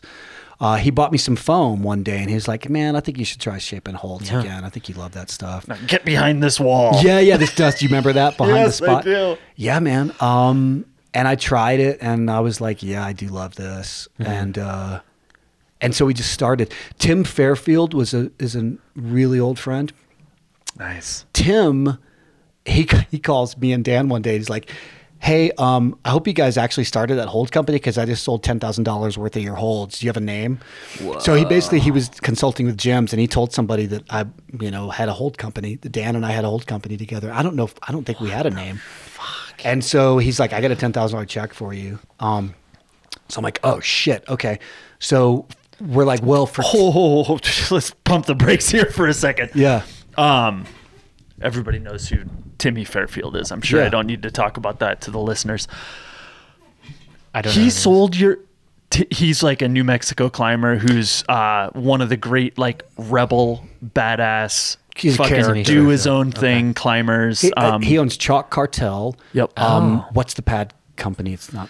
God, I don't remember. He's done a bunch of gym work He's too. really mad at me for not remembering the name of the pad company. I'm sorry, brother.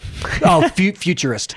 So Jim Consulting, Future. I mean, he was a World Cup climber. He was one of the f- only Americans. Him and Jim Karn is one of the Americans to go and do World Cups and just live in France in the '90s and just Cool. commit to it. He's That's awesome. Super late character. 90s Legend. early Legend. 2000s Yeah, was like yeah. big name Okay. big huge Yep. name in climbing now he still is for industry insiders Yeah. um but did he sell those holds on your name Yeah. so sight unseen Yeah. it's like Ian I- Powell's got a new company Well, write me I- a $10,000 check I, I'll bet it was probably. I don't think. I, I don't think I was well enough. It was probably to a gym customer. He just said, "Trust me, my my homie has a hold company. and You're going to want these holds." and he's as core as they come anyway so his Yeah. fucking word is worth Yeah, yeah, a ton Yeah. So he's basically like, "Look, you have a whole budget. Um, I, one of the uh, give me ten thousand of your hundred thousand dollar Yeah. budget. Give me ten for this." So, um, so then, so that's why we started with small holds. Every th- when I've started company, you know, hold companies. Um, I've done it. I've, I've done a couple of little projects, and I always start with small holds because you can do a lot for the same money. Like how many? If I did, if we did. Uh, how many bosses would ten thousand dollars buy? Like not that many. Yeah. In silicone and plastic and everything. So we did like three hundred and fifty or something. You know, small crimps and hands and mini jugs and footholds and everything. And then we took, and then we went to Aragon, and Ara, I mean, it was because you know, I mean, because it was was e grips. Aragon was like, "All right, you're you're back. I heard some weird shit about you, but okay, I guess you're Megan Holds now." And yeah, yeah, we'll give you a shot, and and especially because we had that check, and so and I don't think you can buy your way into Aragon now. I think it'd take a hundred thousand dollar check to to buy your way in now. But this was what two thousand two. I'm sorry, twelve or 13 right around there. Um, so they yeah they let us in, and then we, um, I think Dan came up with a thousand dollars on top of that. It really cost about eleven thousand to then buy enough holds to be worth ten thousand to the customer. So Dan threw in a grand, and we started Kilter. And then we um, wow we just whiteboarded names. We just were just Yeah. hanging out in the spot and just in, in meeting. Everybody was. We just had a whiteboard in the office. Like God, we just got to name this company. You know. Dude, it's so hard to come up with a name sometimes. Yeah, yeah. It's You, like I, so well, hard. Just you got to whiteboard it. You just got to Yeah. write down everything. You look at Latin. You look at other languages. You cross check, and then we started taking compound words a- apart, Mm-hmm. which is actually there's a lot of great names. If you take compound words apart, there's a lot of great names Okay. hi- hiding in there. So we took off kilter apart, and somebody just said that, and it's and it just went to the top of the whiteboard, and then it never left. And so we called it a couple, you know, three weeks later. We're like, okay, that's it. And Yeah. and I'm really proud of our logo. It took like Yeah, a month. I it's love fucking this great thing. man It's just so This is great. clean. It's very clean. I love it Very Yeah. recognizable. Yeah, and it took that took a month. That's kind of where it started, and then we spent a month sketching, and then Mm-hmm. it ended up kind of back there and then extra clean. And so, um, yeah, just represents well that's a nice thing about your I- logo like on yeah, it's just the cleanest. I love Uh, it. Yeah, yeah. So I feel really lucky about the name. About, I mean, now it you know these things happen. Sometimes a couple years go by. Now you, I can't imagine, you know, my life without it. And I think I can't imagine, you know. Um, climbing gyms without kilter. I think. No. I mean, we're just solid. We're just in there. Extremely solid. and it happened yeah. pretty pretty fast. We it seems like that's what I wanted to say. Like you you get out, have some allies, have some people that believe in you. yeah yeah yeah and, that and just you hit the ground and you're running. Yeah. I mean, it was pretty, it was pretty fast. Um, Were uh, you did you feel when you started shaping again, did you feel like a mania? yeah Come like just like I- oh fuck, yeah, I I'm mean, gonna- I- yeah, this is gonna I- take all my energy. Yeah, yeah, I, st- I still love it. You know, um, I just feel. I know it's not important on the world. I know on the worldwide scale of things, it's not important, but it's fucking important to me, and it just really clicks in. I'm, I, I, I just feel a lot of responsibility. Like I'm just trying to make the coolest. I'm just trying to improve indoor climbing experience. I just feel a lot of responsibility for that because I, I can see that we can do better. Yeah. And and look, I look at the stuff that I did that first couple of years, and uh, God, some of it hurts. It's clumsy. it's uh, some of it hurts my soul. Some of it stands up, some of it doesn't. Um, but I've you know, the more you can work, the more you can shape. You just you get better and better and better. So, you know, it's important to me that we reinvest. We we do. We've grown because we took every dollar back into buy more foam, buy more Yeah. silicone, shape more, keep going, keep going, and keep investing. And so I think I got to keep improving and keep improving, and still am constantly, um, because we're just so committed to it. Just we just dump everything back into more product. You know. You also once said what you're kind of talking about there that it's not important. And I think I would have some issues with that in the grand scheme of things. Of Grand course, scheme, sure. I mean, none of this existential climbing way yeah, the yeah, nihilist yeah. way, of course, Sure. it's not fucking But it, I know it's important to us. it's very important to us. But you said somewhere, I don't remember where, I think it was in our interview with Clark, Yeah. that you said you would like to someday find a way to like give back the Sure. luck that you've experienced and in like a societal way. Sure. You have any ideas on that front? Um, I Because society could could use it. could use a little bit of it right now. dude.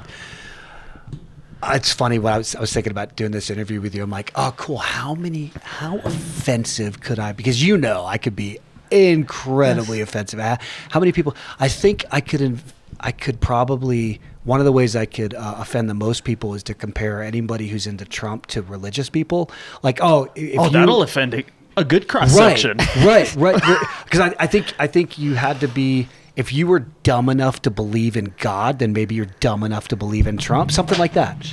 Um, so uh, Dave is Dave is in. Dave is knocking. Oh, Yep, he, he's making it. He's coming. through. Elect a oh, clown. elect a clown. Expect a circus. Yeah, absolutely perfect. Well, and I think probably 2,000 years of believing in a magical man in the sky was pretty good prep work for believing in this cheesy two bit con man. So sorry, that's an aside. Oh, dude! E- everybody on the, That was, everybody who uh, listens to this fucking podcast knows that I hate Trump. Yeah, This is not AI. Yeah, yeah, no, yeah, you've. I, I've, I've made I've- that perfectly clear. I mean, how many times have I messaged you like you? I'm worried like, for you, dude. I'm worried for you. Just walk away. Listen, no, I, I. So actually, that's what I'm trying to say is, I actually don't feel like I, I know that now society needs it. I've I'm sort of given up for a little while. I'm, I'll go back to helping out all of society later. Like I don't. I've sort of given up on America for now. Like, oh, Yeah. oh, well, fuck. I'm I'm just here to do my work. I'll vote. I'll do my work. Yeah. I'll pay my fucking taxes. Yeah, but as a country, we actually did this. I mean, I mean, look, man, growing up here, like, yeah, you know, when when you just you get to be nine or ten or eleven, and you look around, you're like, okay, so we as a group, we hate people based on color of their skin and sexual orientation. Like, oh, this is insane. People Yeah. suck. This is all fucked up, and I've felt that way ever since I was ten or eleven. Yeah. And this is just the the latest expression of God damn it, this is fucked up. And I'm sort of in the mood just to give the fuck up. Like I'm just working on making climbing walls better. It's great. That's all I can do for now. And back to what I what I would like to do. A couple of a couple of concrete ways I'd like to get back. Um, I do believe in sponsoring. Um, probably sponsoring some dudes in prison. Uh, dudes in prison, uh, you start lifting weights. It, it's a real. It can be a real um, cornerstone to turning that into a monastic experience. So like lifting weights becomes pretty pretty Buddhist, pretty spiritual, pretty pretty for real, pretty important. And it becomes important to a lot of kids who have never done it, who have no idea what exercise or being an athlete or whatever being a focused athlete is like. So these kids come in off the street and they end up really connecting with training and lifting weights to the point where it, kids, it kind of saves lives. Yeah. Um, for me, I already had that connection. So for me, it was just a great way to get my head straight and a thing to focus on. It's a big part of my life. In there, I, my best friend in there was a guy named Hutch, who was about 10 years older than me at the time. Um, he's, he's since died. He died out, but he was a fucking Denver gangster who was the smartest trainer I've ever talked to. He taught over 15 years in and out of the joint for fucking dealing crack and shit and running checks and everything on the street. He was a straight up gangster. Yeah.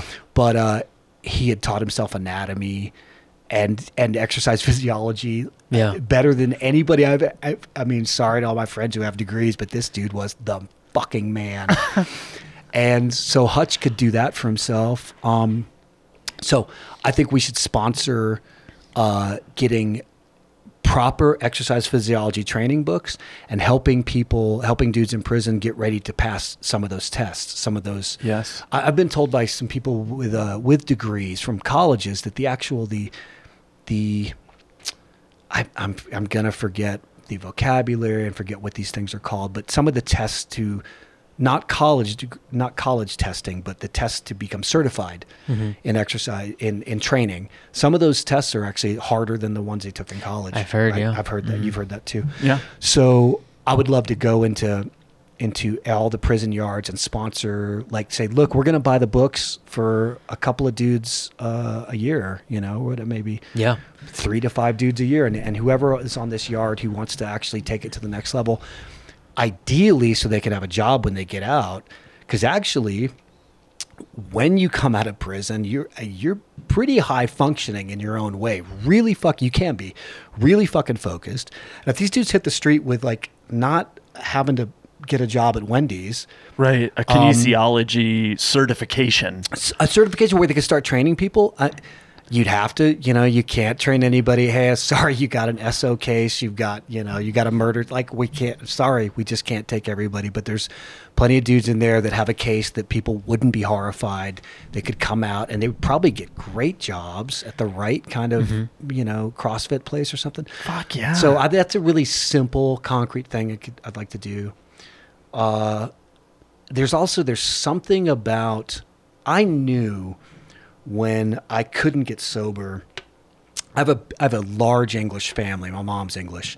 I have a large English family that have a, a rich history all through the branches a pile of cousins, and a lot of them have done um, like Peace Corps work. Your mom's ambulance story in Yeah. Sarajevo is fucking crazy, yeah, man. At, at the height of the the Sarajevo siege, my mom like quit her her uh, American. She had a company that was uh, commercial property management. Mm-hmm. She's like, yeah, I'm going to put that on hiatus, and Go to the Bosnian War. yeah, I'm going to buy an ambulance with some other Catholics and uh, load it with food and clothes and drive it up that road, which was the most dangerous road in the world, into Sarajevo and deliver it. Yeah. So that's that family. I realized if one of those people had been able to get me when I was banging meth and just couldn't get clean, if somebody had gotten me, taken me somewhere to build a school or dig a well, Yeah, something I'd with been purpose, solid. yeah. I would I would have Yeah. been solid. I would have been like Take you to Yep, that fucking war zone and drop off supplies down that road. just take care of somebody else. Like I couldn't Yeah. get out of my own spiral of self destruction, but putting the focus on somebody else and doing some other good. So I think there's something really interesting there. And I think at some point, I mean, the fantasy is you get a bunch of addicts and you load them on a plane and you take them to Africa, like, oh, well, we're clean tomorrow, man. We're building a school.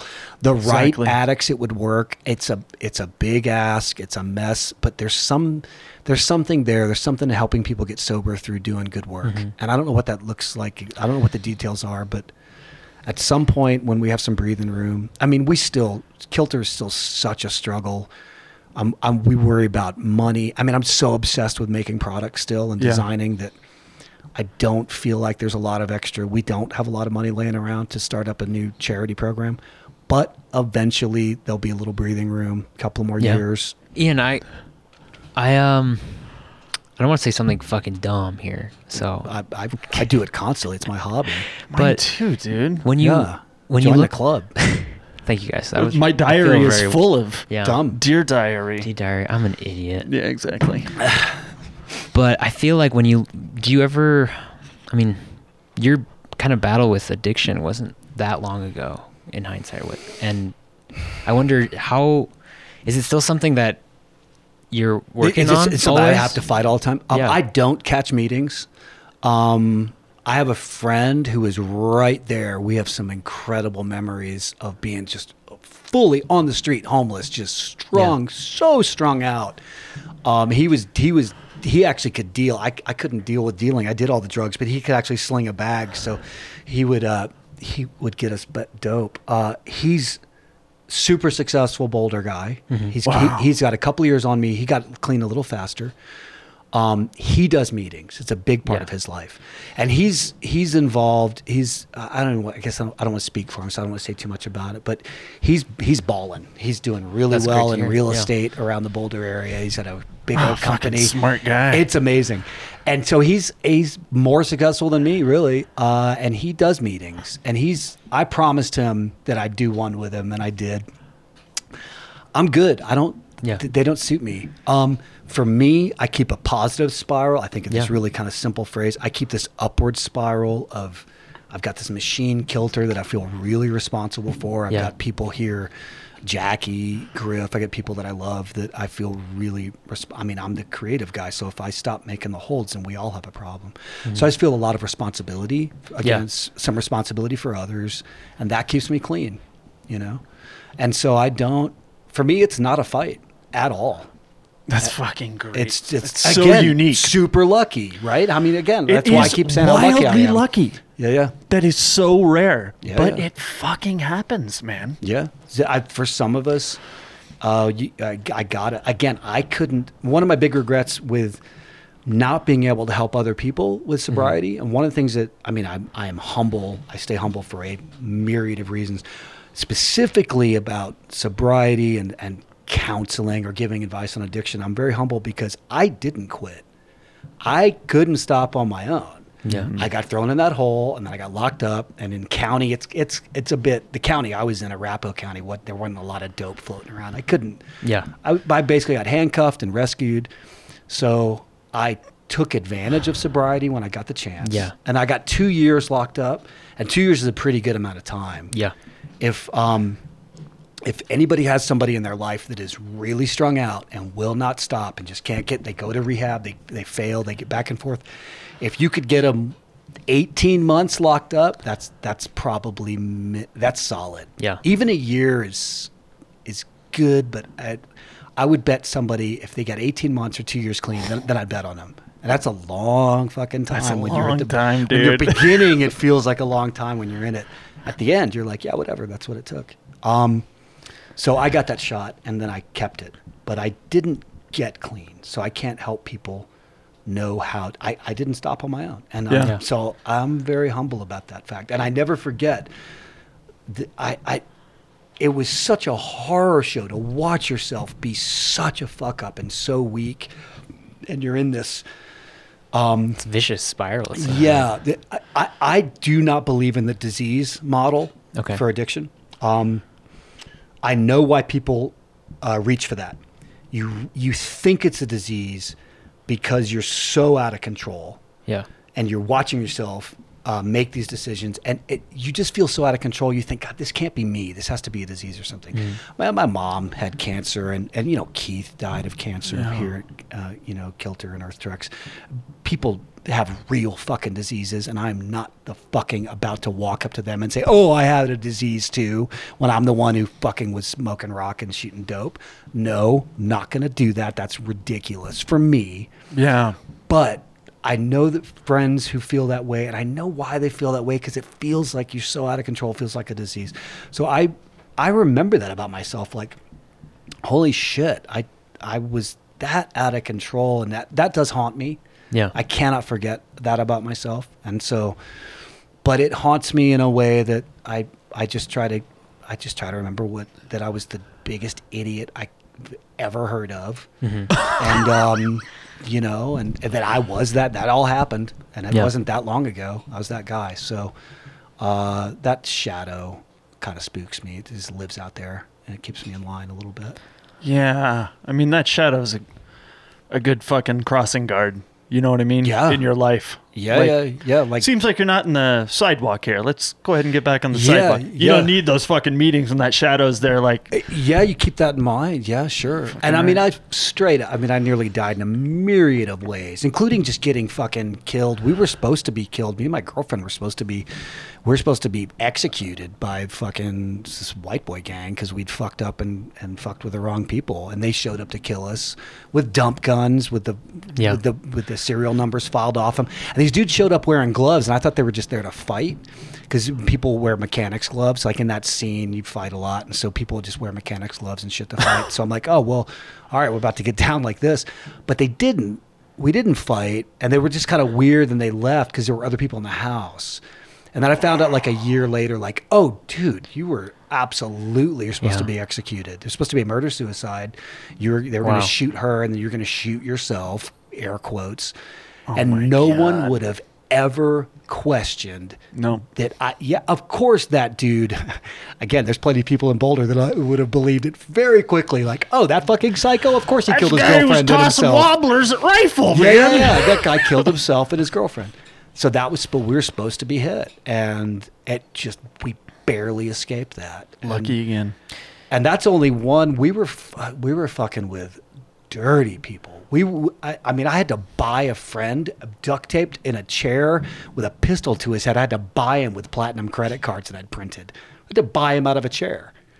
Yeah. Well, thank like- God you were able to buy him. yeah, yeah, yeah. I'm like, yeah. I, ha, what's it gonna take? Here's ten platinum cards. Would you untie him?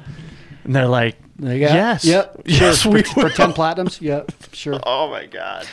I don't know. You you you say uh, that you, you know, it's all thanks to your friends and stuff, but at the same time, I feel like to be able to be the person who stops making those decisions as well is is important or you know significant. I don't know. I- That's I, f- I felt like I had, as hard as I grew up and as such a mess as I grew up, I, I think there's it's a reasonably positive heart buried in this in this body somewhere, and that and Yeah, so for sure. so I kind of got back to um, the best of the character that I could find in myself. I sort of got that chance, and I and I Yeah. wanted to get back to that person. I'd been such a mess, and look, I still pay restitution. I mean, I'm not I. I, I say there's a junkie pride and there's a prison pride. I don't actually have a pride about the fact that we were printing credit cards. That that's a shameful thing, and that sucks. And that there's there's again there's plenty of people. There's some people listening to podcasts who are like, you know what, fuck that dude. Are you fucking kidding me? Someone hit my card or someone that's identity theft or something. There's people that think I'll be a scumbag forever. I get it. I mean, it sucks, but I get it. Um, and and I still pay restitution for that a little bit and I and so I, I always try, I do try to take a second and and let people know I don't think that shit's funny. I, there's a lot of funny shit that happened. It was a wild, wild fucking ride. I don't think the part where we were stealing money, printing credit Yeah. cards. I don't think I, I take that seriously, and I don't think it's cool. Um, so I, I still, I, again, I keep a humbleness, and I, I there's, I did that. You know, there's some shame there, and I, and that's when I talked about giving back. Well, that that's a bill that I still do have to pay. Yeah. So, yeah, that's giving up on America for now, sure, but I do have that bill. Well, you were talking about heart too, and I, we're not remotely near climbing, but I'm sure, so, uh, you know, you grew up with an alcoholic father, so did I. Yeah, yeah, yeah. It was a mess. the the thing with that kind of childhood, right, Right. is that you have no control. oh God, And you, anything there, but. there is a 3D printer imprinting on you Yeah. every day. Yeah, yeah. And you get to feel that um, adults are out of control and maybe Oh. you're out of control and Yeah. maybe you're worthless too because your dad or your mom is fucking worthless. It's just a mess. Great way to say it. It doesn't have to define It's you. not you're you're not And- you don't have any control. Well, and maybe so. I guess I would put a take on it, and that pick the parts that y y- uh, if that doesn't feel true, if you're like, God, that does have to define me. It is who I am. It's all I know. Okay, sure. Then use some control and pick the pick the parts. Pick the good parts. Pick out. the good parts, right? Yeah, yeah. Pick the parts that you do want to be okay and be influenced by. My case, my dad was was just a maniac, but he was also just bipolar. Mm-hmm. And one of the one of the things that I learned from that is, and this is how some people feel about me. I think is that um, when that person's on, that person can be very charming, and and and so people, you know, I, I got a. My dad stabbed his best friend growing up, like at a party. He was, my dad was uh, attacking some guy, was mistreating his girlfriend or something. He pulled a knife on him, went after him. The, my dad was a pretty strong dude. So the I heard this story much later from this guy. The guy who's telling me this is crying about my dad killing himself years later Yeah. because he loved him so much. So the party tackled my father, who said, All right, all right, I'm cool, I'm cool, I'm cool, let me up. And when they kind of released his grip, he jerked the knife and cut his best friend wide open. so my dad grabs him, they drive to the hospital, and he pulls the same knife on the fucking doctor. He's like, fucking stitch him up. Like it's a Fix my best yeah, friend. yeah, yeah. This is this is the '60s, '70s. Like I was born in '71 and grew up. I mean, I was in a high speed chase. I was, you know, reloading the fucking uh, 22 Derringer that my dad was using to shoot the tires out of the car we're chasing through the outskirts of Atlanta. He would have used the 38, but that was empty. So you know he, he empties the 22, he's shooting these 22 longs, and he takes shoots both back tires out of this Trans Am we're chasing through the outskirts. How of old are you? Atlanta. Nine. That's healthy. Yeah. Look, what what had we been doing for the weekend? We'd been digging bombs out of an abandoned army base in Georgia so that he could take them apart and make other bombs and do whatever with those other bombs. So I like can you imagine like oh he's fucking wait he's drinking and I'm like a 9-year-old in it's an abandoned artillery range. So we look use a metal detector Just the last place for you'd take a kid. Right. No, I definitely put my nine year old son in the side of a pit that's it's a 20, 30 year old Fort Benning, Georgia, abandoned Sure. Fort Benning. So so we can div, dig out Artillery. unexploded artillery. Let's find the bombs that didn't go off. We'll dig those out. He'll dig them out with a shovel. I'll take them apart. We'll put them in the back of the truck. Oh, and on the way home, I guess we're at a high speed chase where I'm going to shoot That the tires out of a we gotta shoot the tires out of that. Well, he'd watch the car, he'd watch this Trans Am cause an accident where somebody died. It was a massive rollover. Oh my god. So my father's like, oh, well, let's, this guy's going to drive away. I'm going to grab him. what the So this, yeah, yeah. So and this is like again, this is like 1979 or 80, and uh, the cops show up and they're like, "Oh, the high speed chase came to rest in the courtyard of a motel This is when you lived in Atlanta, in Atlanta." as a kid. Yeah, okay. yeah, yeah. So. Uh, yeah, this is the guy who raised me, this fucking maniac. So, so we get out of this car, and the the courtyard of the motel is now emptied. It's a pretty busy night at the motel, turns Yeah. out, you know. So people are all in the balconies because we'd just been shooting and driving and everything else. And he gets out, he grabs his kid and jerks him out of the car. And I thought he was going to beat him to death. The kid guy gets away, and then the cops show up, and they're like, "Wow, this is quite a scene." Oh, oh, oh before the cops go, my, my dad's rifling through, stealing the cocaine and the beers and everything out of the out of the car. Right, so my dad gets all the dope to do. And uh, and then the cops show up and like, Mr. Powell, how the how exactly did you and this car come to be here? You know, they they I think they kind of figured out that he'd shot the tires out of this car. But it's, it's like 1980, and the cops like are like, in the future, I think you should let us handle this. Let us this." do our job. Yeah, yeah. Stop watching so much Smokey and the Bandit. Yeah, and let sure, us do our job. Sure. Yeah, he was a fucking maniac. So Holy moly! so uh, What a story. but a great, just a, such a sweetheart at other times. And so, Right. you know, pick and choose. I plainly picked the side of the guy who was a maniac for a long time Yeah. into, you know, I guess I was about 40 when I was went to prison. So, and now I'm much better and but I'll always be, you know, a bit of a ma- bit of that maniac, Yeah. you know. I'm definitely a lot calmer, but um so I try to be conscious about picking the good parts of that guy and, and the, the parts of that guy that are acceptable to society. Right? I try to focus on that. That's gnarly. That is Yeah, it's- gnarly, sorry. but It's a weird way to grow up. It's how you do it, Yeah, though. Mm-hmm. sure. You fucking play with the hand you're dealt. Yeah, yeah. Pick the good parts. Yeah, so so yeah, it maybe understand that that you at least you can okay, you can't you can't change it, but you could at least exercise some conscious decisions on what parts to Yeah. emphasize. You know, I mean, that great. What there's two wolves that, that live in you, Black wolf black a white wolf, wolf. and which one do you feed? That's gr- that's great. It is that's a fucking great, great. phrase. That's yeah. how- that's there's a whole podcast on that. Have you ever heard that podcast? no, but uh, what's it called? I think it's called the Gray Wolf. Yeah, okay. Podcast. That sounds vaguely familiar. Yeah! This podcast is called The One You Feed. The One You Feed. It's about mental health. Check it out. It's Yeah, yeah. fucking great. the shadow self, all that. Read about all that stuff. It's all. Yeah. It's all real. It's all. It's all helpful for sure. Yeah, we both have. We all have both those wolves Yeah, inside yeah. of us. Some Some of us have fed fed it some feed the wrong wolf Yeah, for many many years. for a long time. But the other one's always there, always yeah. hungry. Sure. So yeah, again, I'm lucky. I mean, Kilter is this full white wolf, do good. Yeah, I was. Yeah, you have- exactly. You put you Thing. def. Sorry. Yeah, yeah, yeah. I was gonna say you you invested hundred percent in each side, and uh, I definitely. at different times. yeah, yeah, Definitely yeah. like The this wolves have side. all This side, yeah. yeah. This side is really cool. Yeah. really positive force in the climbing world. Well, and I mean, I mean, Jackie is is such a good person, and Griff, and these these people are very stable and sane, and have no idea what that other world is like. So it makes me. They kind of keep me.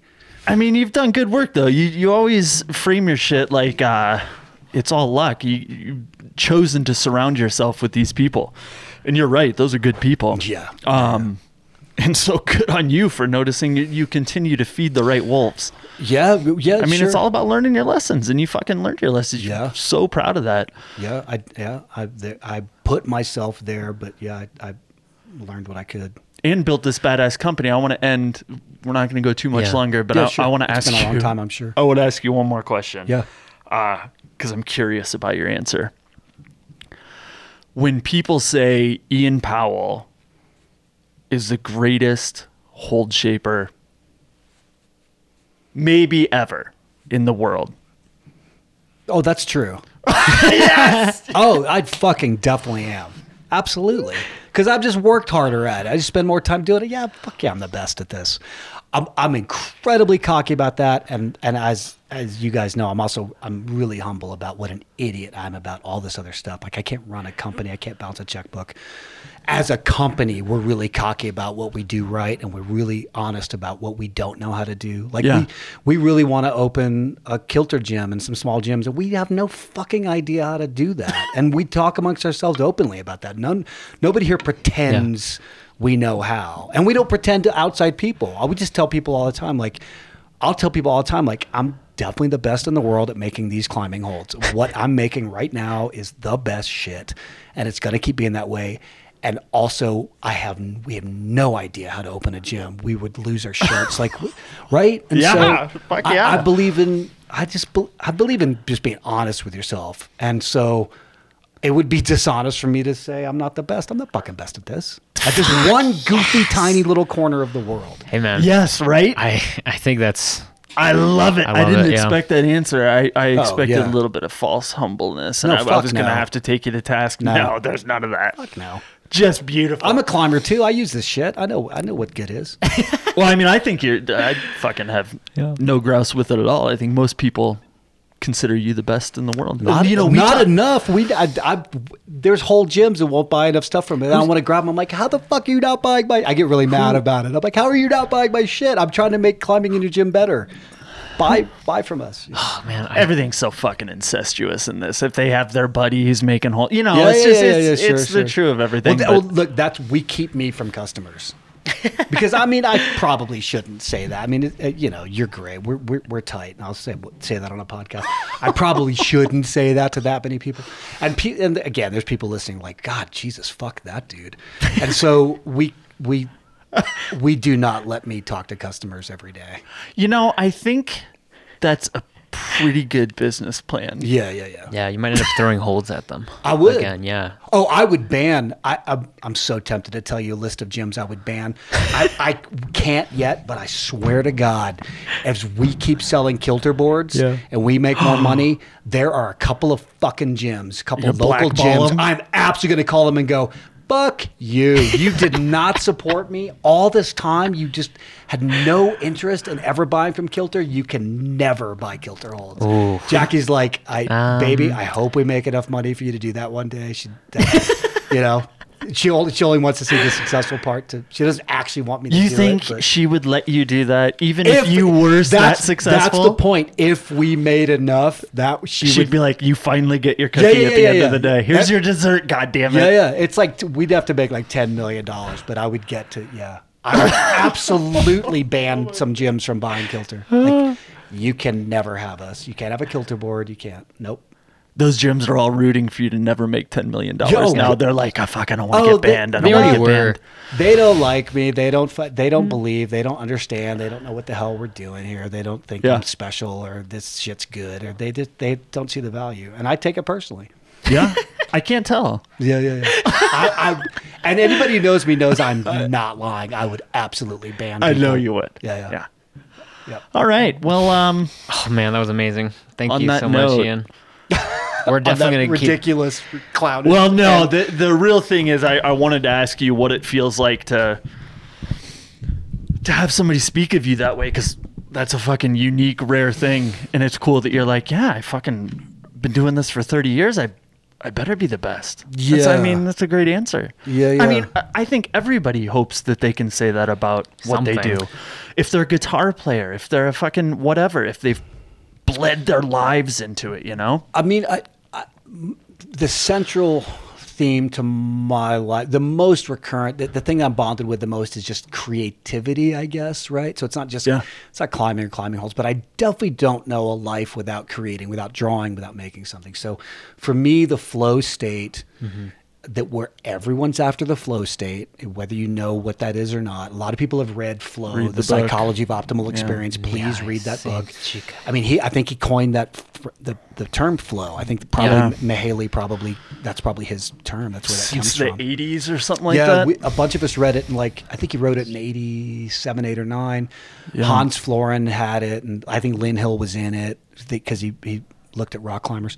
So we all read it in like 1990 or something. Um, so my personal, I believe that I've been chasing flow state, including doing dope and whatever. They're just always looking for this kind of peaceful. Focus, a level of focus that brings you peace. That's so encompassing, you lose Yep. yourself, right? So, um, if you if you get that creatively, you should have these moments. You should love uh, what you what you do, what you make. Not not for long, by the way. I do believe that it's my job. I think it's my curse and job to be to be uncomfortable. Like as much as I, I you know, I'm only half joking when I say I'm the best at this. I, I'm also just constantly haunted by mistakes I see and like, God damn it, I've got to make more. I've got to do better tomorrow. Yeah, I mean that's what makes you so good, though. That that kind of like that constant harsh self critique. you That have to you be have to be able uncomfortable. to do that. Yeah. I think the job, I think the life of a designer and of a creative person, I think you get to look, you get to have moments where you look at what you've done and you get to be in love with it. I think I think people don't talk Fuck, enough that about doesn't that. last, but yes. Right, but you do you do get to read a sentence. You do get to read a paragraph. You do- Right after right, is generally when that happens. and not and definitely not everyone but, No. you, but you do i mean i know you do because you're still writing and you're still pursuing this. So i know you get these moments of god damn that's beautiful. That's great. Um, and it doesn't it doesn't mean that you that you'll think that in a couple of years. That's not how it works Or in a couple days. or in a couple of days. It's not how it works. But you do you should get those moments. You should get those treats. And then mostly you should then be kind of disappointed in yourself. Exactly. I always marvel um, when you do something good. I don't know if this happens to you, and I'm not saying my work is good. When I do something No, good to is. I- me, yeah. um, I'll look down at the page and I'll be like, "Fuck, I did that 20 seconds ago, and I, I can't remember a single second of it. Yeah. Gr- well, Do you get good. that? Yeah. Yeah. You, well, that's flow state. Like entirely blacked out." Yeah, you better be. Or not blacked out. I mean, I'm I'm fucking working, and then you just Oh, you come to and you're just like, Yeah, that's flow state. I can't that- fucking believe happens. Sorry. Yeah, Go yeah, ahead. Yeah. I was saying that happens all the time in climbing, where you're like, you get to the top of the boulder and you're like, Yes. Oh, that's I the just, magic I literally moment. just blacked like climbing. I don't remember like the beta. I just got up here. Yes. Well, you know, you're standing on top and you kind of come to and you're like, oh, Holy sh- fucking yeah. did it. Yeah. yeah. Well, I mean, so the athletes are always, you know, in the zone was the phrase Mm-hmm. we grew up with, and they, people still use it. And it used to crack me up when athletes would talk about basketball, like, "Oh, well, this is special. We get in the zone here." And I'm like, "Homie, everybody's Everyone. chasing the same Every dude, sport, yeah. Um, and so in like in bouldering, one of the, the really kind of magic thing about that is you're starting to share that a little bit. Like when you're when you're poss- when you're projecting Mm-hmm. and you're all working on it and you see it's possible and you unlock the beta. Yeah. And then somebody does it and then you get to do it. And so that's mixing a couple of different kinds Yeah. of magic moment together, which is why that's such a special thing that we love. Yeah. Why, why it's so memorable and imprints so deeply. Yeah. That's why you become a lifer. Yeah, yeah, yeah. Like us. absolutely. Yeah. So, so yeah, you you should you should love your work. It doesn't mean you get to do it, keep loving it, but you should get moments. Yeah. Sure. Yeah, something. Yeah, something. Everybody's looking for it. Yeah. It's a fucking gift when you find it. Yeah. And also torture. And on that note, And on that note, okay, we should end torture. it. Yeah, g- goodbye. Thank, you. thanks, buddy. Down in the city where the wind patterns change, blow around the buildings all tall and strange. Wowza, dude. I don't think I've ever met somebody who has been to such dark places, but then has come out on such high notes. I don't know. I don't even know what I'm trying to say. Besides that, his story is nuts, incredible, and very inspiring. Yeah. Um, if I take one thing away from that, it's that it's the parable of the two wolves, right? Dude, yeah, it's like so perfect. Um, we all feed the wrong wolf numerous times throughout our life. But Ian's story just tells you like if you fucking against all odds just keep feeding the right wolf, and it's not hard or it's not easy. Like it's hard to fucking feed the the good wolf. yeah, But if you keep doing it, oh man, good things are gonna come. So thank you to Ian Mm-hmm. so very much for sitting down. We tried to do this interview, I don't know, th- a couple other times, just never worked out, and Yeah. finally. Um, and we're going to attach some previous interviews that uh, I've done with Ian in the show notes. Yeah. And oh my God, they're so good. One is with Clark Shelk, the inventor of the crash pad. You're going to love it. Ian, Ian is a great talker too. He's He's good, He's good at he's good at speaking. I enjoyed just listening to him. Oh yeah, he's fuck. That reminds me something. So he says um, when he's talking about inmates, he's like, they wouldn't, you know, they're fucking IQ between seventy eight and blah blah blah, and he's like, they wouldn't know David Foster Wallace is. All right. When people drop the name David Foster Wallace, oftentimes they're trying to be like, "Look what I've read." hey, did you know that I've read Ulysses and David Foster? Okay, that's not Ian.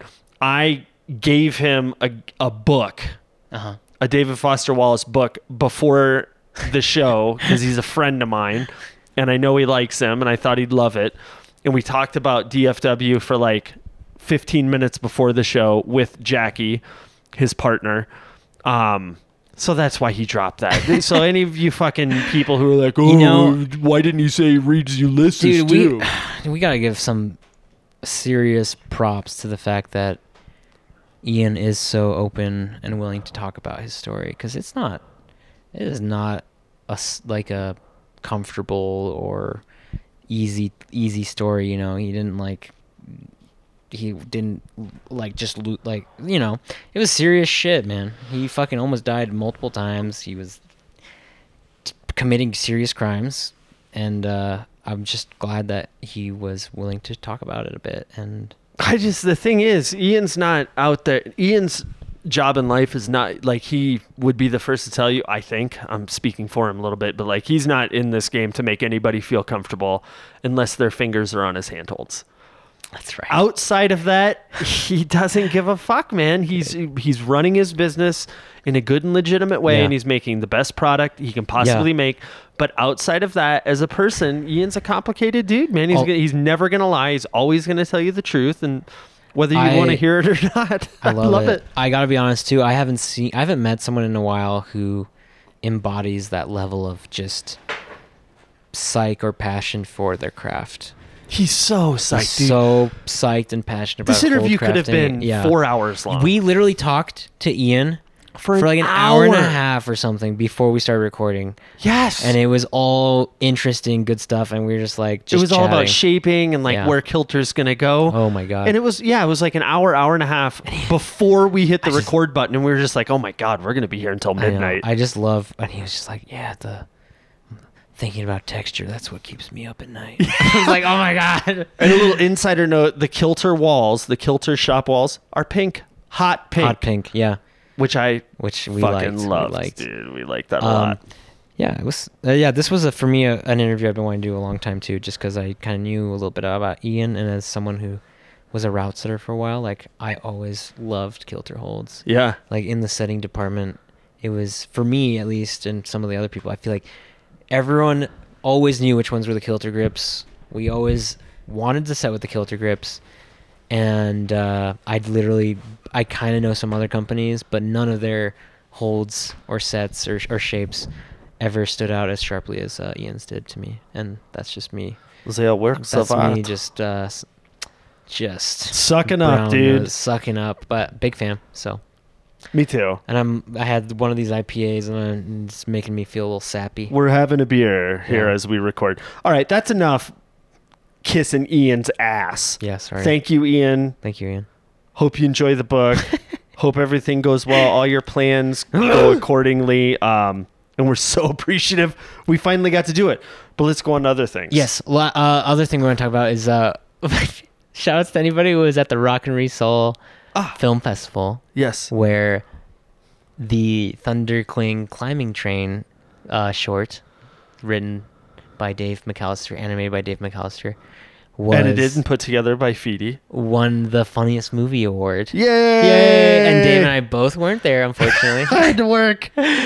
um, I did too, I think.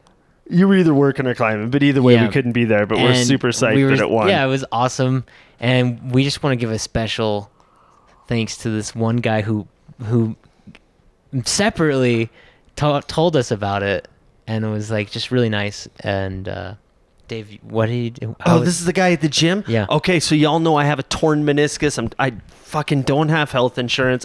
I did have it my whole life, and I got rid of it a couple years ago, and then I tore my meniscus, so I can't get surgery. It's too expensive. So I'm this terrible road back from a really bad bucket tear on the interior of my knee, just trying to do it. So I went climbing for the first time at the Yeah. gym. Rope, top roping only. Lynn will Sick. not let me lead, even though we got into a, a bit of an uncomfortable fight about it. And she said, I'm not going to say what she said, but she put me in my place. So I fucking top roped and I hated top roping. I think it's actually bad for your climbing, but I did it. And so I walk up to this, uh, this route and there's this, this dude with long hair and glasses and no shirt on. And he's literally like splayed out underneath it, like lounging like he's on the beach. And it was kind of funny. And I walked up and I was like, hey, dude, you to be on this? Um, I'm to get on this thing. And he's like, oh, it's pretty bouldery up there generally when somebody says something like that to me when i don't ask i want to punch them in the face. But for some reason this dude who was like looked like a spilled drink he was so comfortable it made me laugh. So i was like oh yeah okay that's cool it's no problem. And uh, i had my brace on he's like so what like how, how long's it been? I said oh i tore my meniscus like two months ago. And so this is my first day climbing back and he's like oh i know and I was like, "What the fuck do you mean?" I didn't say anything. I was like, "Why did he just say I know?" and uh, That's funny. so I, I, I was just like, "Yeah." I went from climbing like four or five days a week to once in six weeks. Uh, Yeah. ten weeks. And he was like, "So what have you been doing with your free time then?" And I was like, "Oh, you know, climbing related stuff, but you know, certainly no climbing." And he goes, "Oh, podcasting." And I was like, "Oh, that's why you said I know." and he stood up and he's like, "Hey, uh, I caught your film at uh, the Rock and Resole event. It was it was great. Everybody really liked it." And I was like, "Oh, thanks, buddy." and I didn't catch his name, and he got up off the ground out of his very relaxed and Yeah. casual stance, and he left my life. And I don't know if I'll ever see him again. but But, we to that fellow, him. Yeah, I saw him at I saw him at you. North Table last Friday. You were at North Table. Yeah, dude. Why? Did you get lost, Bro, no, dude. I was up there t- trying those classic rigs, dude. Like Mr. Squirrel gets a nut. Uh, that Deck might chairs be on the Titanic. Flying fish. Flying fish. I don't know that one. Yeah, All right. Well, let's not talk. Yeah, let's not- If we talk about North Table climbing, Oh, right. so you can get a hold of us at the at the Thundercling on Instagram. Very well done. And uh, if you want to shoot us an email or have any comments, concerns, critiques, feedback, mean things to say, shoot them to the, th- uh, excuse me, shoot them to thunderclingpodcast at gmail.com. Thunderclingpodcast at gmail.com. How do you like that? Feedy knocks it out of the park. I just want to say, I specifically, before we started recording, I was like, Dave, I'm going to write these down so I don't fucking talk like a goddamn idiot.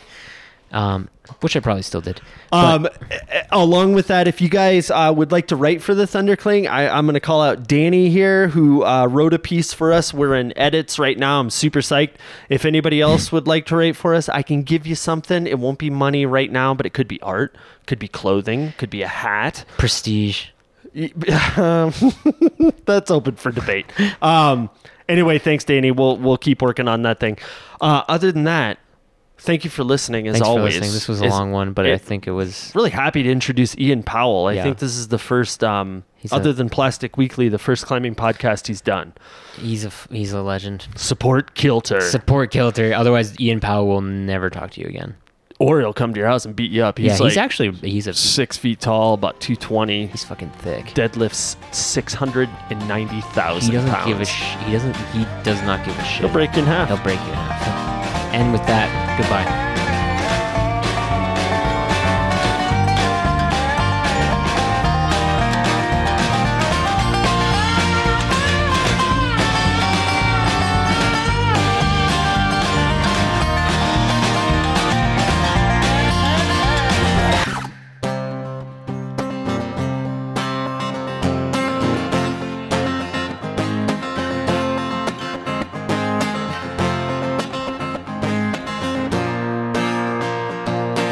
Box office is wide open, tickets now on sale. I don't wanna break the motherfucking news, but climbing is a white whale. Big as a Backstreet Boys, BTS, new kids on the block. Buy a ticket soon to be a Core climber of the rock. Cause the proletariat's so brave they are poisoned by the dimes.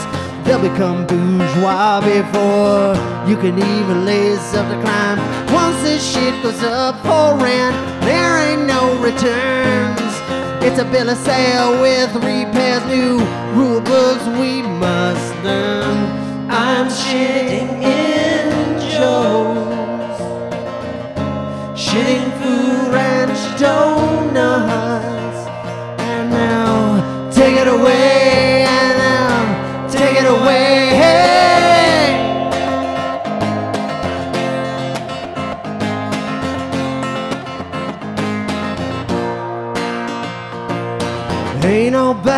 when you blow up, get a little bit bigger.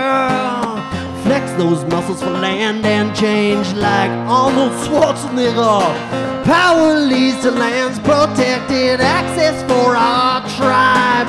When money falls like rain into the game, we might want to slow our stride. I'm shitting in Roy. I'm a bouldering playboy. Now,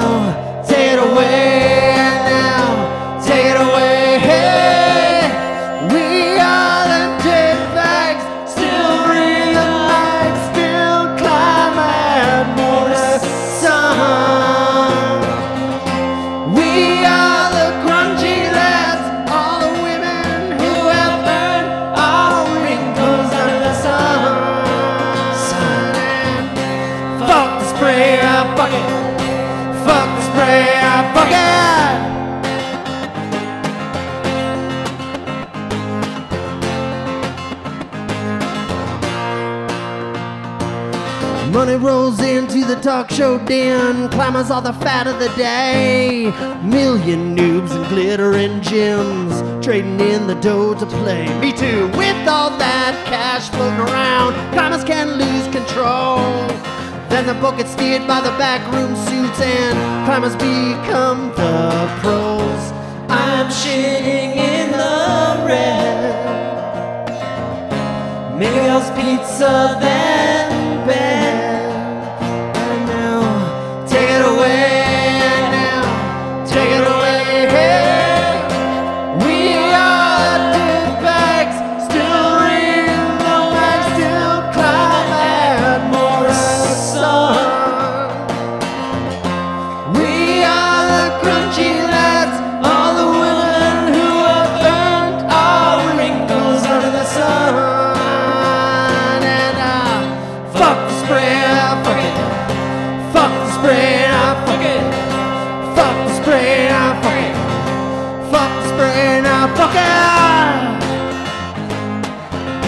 Fuck it. Man. Fuck that shit, man. Ah. Oh yeah, break it down. Uh. Oh yeah. Fuck Come the on. spray, dog. Come on, Fuck that spray. everybody. Woo! I am shitting in Joe's. Shitting Food Ranch donuts. If we don't watch out, they'll take, Take it it away. away. Who's gonna take it away? Take it away. Wait, wait, wait, wait, wait, wait,